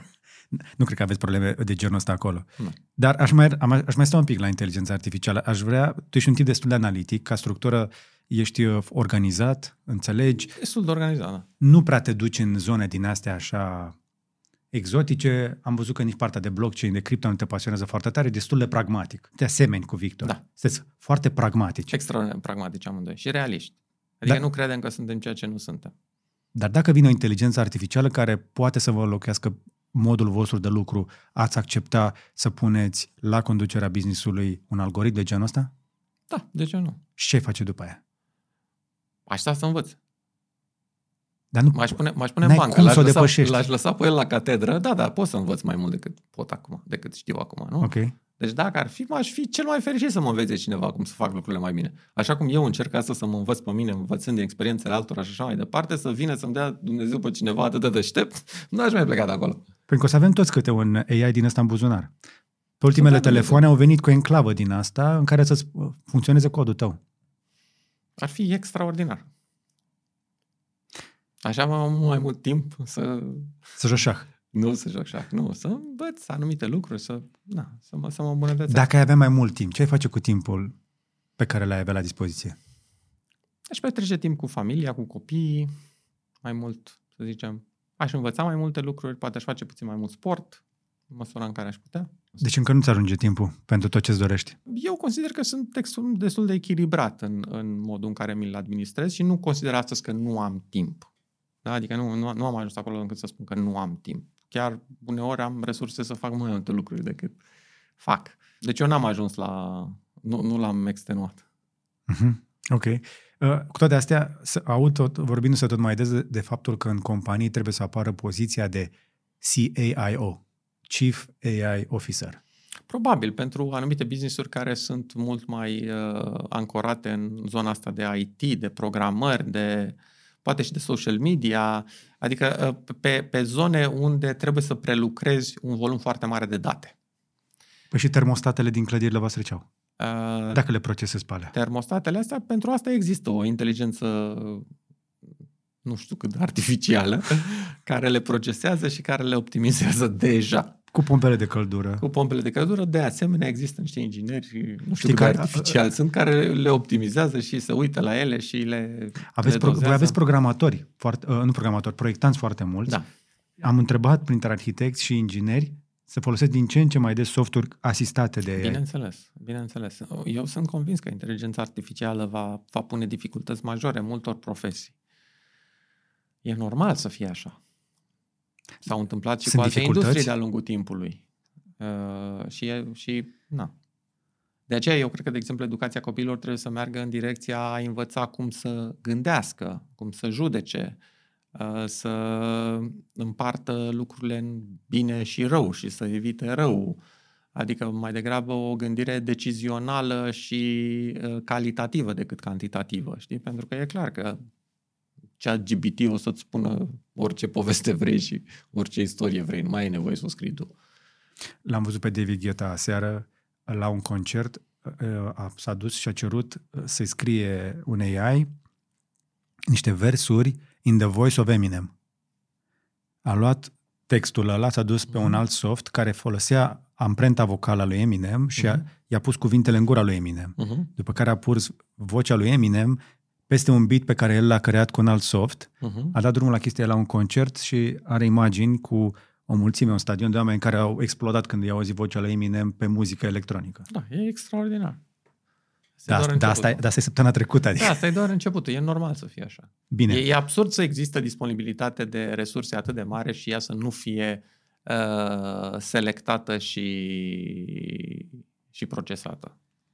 Deci era doar o problemă de timp când, până să vină acești agregatori de, și, și interpreți de date. Și atunci ce faci cu copiii? Ai, ai doi băieți care trebuie să intre într-o lume uh-huh. în care eu mă hazardez, poate. 75% da. din joburile actuale n-au niciun viitor. Da, probabil că te hazardezi. Um, pe mine ce mă interesează în, în educația copiilor este să, să învăț să gândească în, în, într-un mod uh, pozitiv, unu, deci să, înceapă, să încerce să vadă lucrurile importante și pozitive, să nu se focuseze, așa cum am spus, pe zgomot. Uh-huh. Doi, um, să nu fie mulțumiți de ei însuși niciodată, deci să continue să învețe până cât mai târziu în viață. Uh-huh. Uh, trei, să fie toleranți față de oamenii de lângă ei, pentru Corect. că toleranța și smerenia e esențială în relațiile interumane. Asta ne face oameni. Asta ne face oameni, exact. Și uh, etica față de muncă. Adică am mare noroc că băiatul meu cel mare e incredibil de muncitor, de exemplu. Îi place să muncească foarte, foarte mult pe subiectele care le interesează pe el. Și asta mi se pare un lucru absolut extraordinar, că s-ar putea să nu ai un talent sau vreo inteligență deosebită, dar dacă ai capacitatea asta incredibilă de muncă, poți să depășești orice. Mm-hmm. Bine, se spune că copiii nu fac ce li se spune, copiii fac ceea ce văd. Da, contează foarte mult. Cel mai probabil... asta zic că e bine să te vadă. Apropo de Elon. Știi că dacă nu te vede... Da. Da, dar cel mai probabil copiii tăi au un model convingător în persoana ta. Da, da. Că degeaba le spui copiilor ce să facă încă o dată dacă tu faci asta, totul altceva. Asta, asta, asta e, o, e o teorie foarte mare care uh, eu aș vrea să o... Uh, e, e unul din obiectivele mele, să zic așa, pe termen mediu. Uh, să descoper uh, problema succesiunii la români. Mm. Uh, și nu o să o fac eu, pentru că nu sunt în stare să o fac. Uh, nu am nici timp, nici capacitate intelectuală și nici cunoștințele să o fac, dar uh, o să încerc să creez un grup de lucru de profesori de istorie, de filozofie, care să, să tragă niște concluzii. Adică? Uh, noi avem o problemă dramatică de, de succesiune în România. Uh, am mai spus lucrul ăsta. Nu avem proiecte care uh, în ultimii 1500 de ani uh, să dureze mai mult de, nu știu, 3, 4, 5 ani. Proiecte de arhitectură, de exemplu. Uh-huh. Proiecte de infrastructură. Nu avem idei politice care să fie preluate de următoarea guvernare. Deci, cumva, noi avem tendința din totdeauna să o luăm de la zero. Uh-huh. Și ăsta e și unul din motivele involuției aceste, acestei societăți românești. Eu am identificat un prim punct de plecare. Și acest prim punct de plecare are de a face cu faptul că succesiunea la, casa, la casele regale nu era obligatoriu pe primul copil, deci nu primul lua tot, ci era întotdeauna o competiție. Și fiind competiție, întotdeauna existau războaie, exista o discontinuitate. Deci noi nu aveam o predictibilitate. Uh-huh. Din păcate, lucrul ăsta l-am luat de la turci, nu l-am luat de la vestici. Am descoperit asta între timp. Ehm, din păcate, lucrul ăsta se, se, se duce la, la clasa politică, unde nu vezi o continuitate de program politic, nu vezi o continuitate de program de infrastructură, nici măcar la, la administrația locală și mai rău decât atâta, nu o vezi la uh, nucleul familiei. De foarte puține ori copiii aleg să facă business-ul pe care l-a creat uh, familia lor sau părinților și de cele mai multe ori îi vezi că vor să meargă în direcții total greșite. Și această problemă noastră că o luăm de fiecare dată de la zero, duce la o problemă sistemică a societății și la această dezbinare și la această lipsă de coeziune pe care o avem. Uh, și dacă noi am putea să explicăm mult mai bine acest subiect, cred eu că am putea să găsim și anumite soluții astfel încât să însănătoșim societatea românească. Interesant. E, sună a filozofie chinezească de familie. Da, exact. Și e interesant. Păi și crezi că poate funcționa aici? Uh, eu cred că da. Că dacă eu mă luam după ce a zis mama, mă făceam doctor. Era mai bine dacă mă făceam eu doctor? Eu cred că dacă... Da, eu cred că da. Păi Pentru... da, mama n-a fost doctoriță, mama visa să fie ea. Bun. Ce a fost mama ta, dacă presupunem că a fi, a, o, o fi fost doctor? N-a apucat să facă școală de Am copii, doctor. am copii de oameni bogați care nu vor să facă businessurile super legitime și super legale și super tot ce vrei tu pe care îl fac tatăl lor. Pe care îl... Pentru că probabil absurd. sunt frustrați de absența tatălui de acasă, stresul, presiunea. Bun. Lucrul ăsta n-ar trebui să existe. În Italia sunt oameni super mândri și fericiți. Am fost la un, un eveniment de vin în Franța, unde sunt la șaptea generație care fac nu știu ce vin și ei doar cu asta trăiesc și evident okay. că fac cel mai bun vin. Okay. Dacă se gândea la că vrea să fie doctor, înțelegi ce vreau să zic? Adică ce vreau să spun este că această continuitate de la generație la generație duce la o stabilitate socială, la o, o mult mai mare liniște interioară a oamenilor. Uh-huh pe măsură ce uh, lucrul ăsta se implementează între, între generații. Mă rog, e doar o idee. E o, e o discuție interesantă. Uh-huh. Cred că am putea să avem o, un interviu doar despre chestia asta. Cum faci să îți convingi urmașul să-ți urmeze calea și da. să se regăsească în ea? Da, exact. Mare provocare. Pentru că în momentul în care tu ai crescut în această atmosferă de doctor, de inginer, de orice, știi mult mai multe lucruri deja de la început și le simți și le trăiești și le, decât oricine altcineva care vine de la zero. Și chestia asta rafinează da. lucrurile în timp enorm de mult. Și poți să ai dinastii, poți să ai business-uri care cresc la miliarde și sute de miliarde. Doar așa. Ok. Bine, acum... Poți să duci la o stabilitate politică mult mai mare, unde se poate schimba dreapta cu stânga, dar ideile principale rămân acolo și le facem. Adică nu schimbăm tot de fiecare dată. Ultimii zeci de ani ne-au arătat că copiii își pot dori și pot să-și croiască alt destin. Și foarte mulți Hai. au ales să meargă uh-huh. pe, mhm. pe cărări diferite uh-huh. față de părinții lor. Uh-huh. Vedem asta și la noi. Da, pentru că au văzut că nu se întâmplă. Asta îți spun. Adică problema noastră este, nu e o problemă care a, a apărut la ultima generație, e o problemă care se întâmplă de 50 de generații. Asta încerc să spun. Păi dacă adică, se întâmplă de atâtea generații, poate să fie greșită? 100% e greșită. Față de alte societăți unde nu se întâmplă și uite, care sunt mult mai avansate decât noi. Asta încerc să spun. Și lucrurile astea se pot face cu lucruri subtile, care se pot băga în educație, să, adică există metode de a ajunge acolo. Nu imediat, e un proiect de viață și nu e de o viață, poate de mai multe vieți. Dar cu cât se vorbește mai mult de un subiect, cu atât probabilitatea este să se întâmple la un moment dat. Interesant. Știi ce mă bucură foarte tare? Că pe parcursul discuției de astăzi uh, am avut suficient de multe situații în care n-am fost de acord. Putem fi de acord că la asta nu suntem de acord. Ok. Dar am învățat foarte multe chestii. Îmi place cum vede lumea cineva cu o gândire foarte diferită. Și uh, până la urmă, validarea oricărui, oricărui sistem de gândire este în lumea concretă. Dacă ai reușit să faci ceva, dacă, dacă dăinuiește, nu?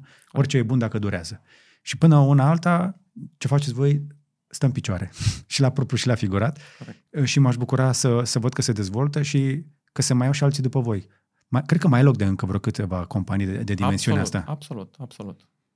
Și îți mulțumesc că ți-ai făcut timp să vii. Ne-am drag. lungit un pic mai mult, dar am depășit Hai, o trei jumate. Okay. trei jumate. Ai, zi- ai, ai zis că până la trei. Am întâlnire la trei jumate, nu mai bine, ajung în 5 minute la A, prima. ajungi repede. Mhm. Îți mulțumesc că ți-ai făcut timp, le mulțumesc drag. celor care ne-au urmărit. Mulțumesc și eu. Și dacă ați aflat ceva folositor și interesant din conversația asta, luați-o ca un punct de plecare. Luați și citiți, cercetați, înghițiți YouTube-ul sau cărțile sau orice altceva și încercați să intrați în conversații față în față cu alți oameni, fără telefon pe masă, fără ceas. că uite unde ajung. Corect. Încă o dată îți mulțumesc, Andrei Și Diaconescu. eu îți mulțumesc foarte Le mult. mulțumesc tuturor celor care ne-au urmărit. Dacă ești membru cotizant aici în fiecare lună, îți mulțumim pentru susținere. Și dacă vrei să investești, cumpără pe, de pe gb.ro un gadget care să-ți fie folositor. Cam atât pentru astăzi. Până data viitoare însă, să vă fie numai bine.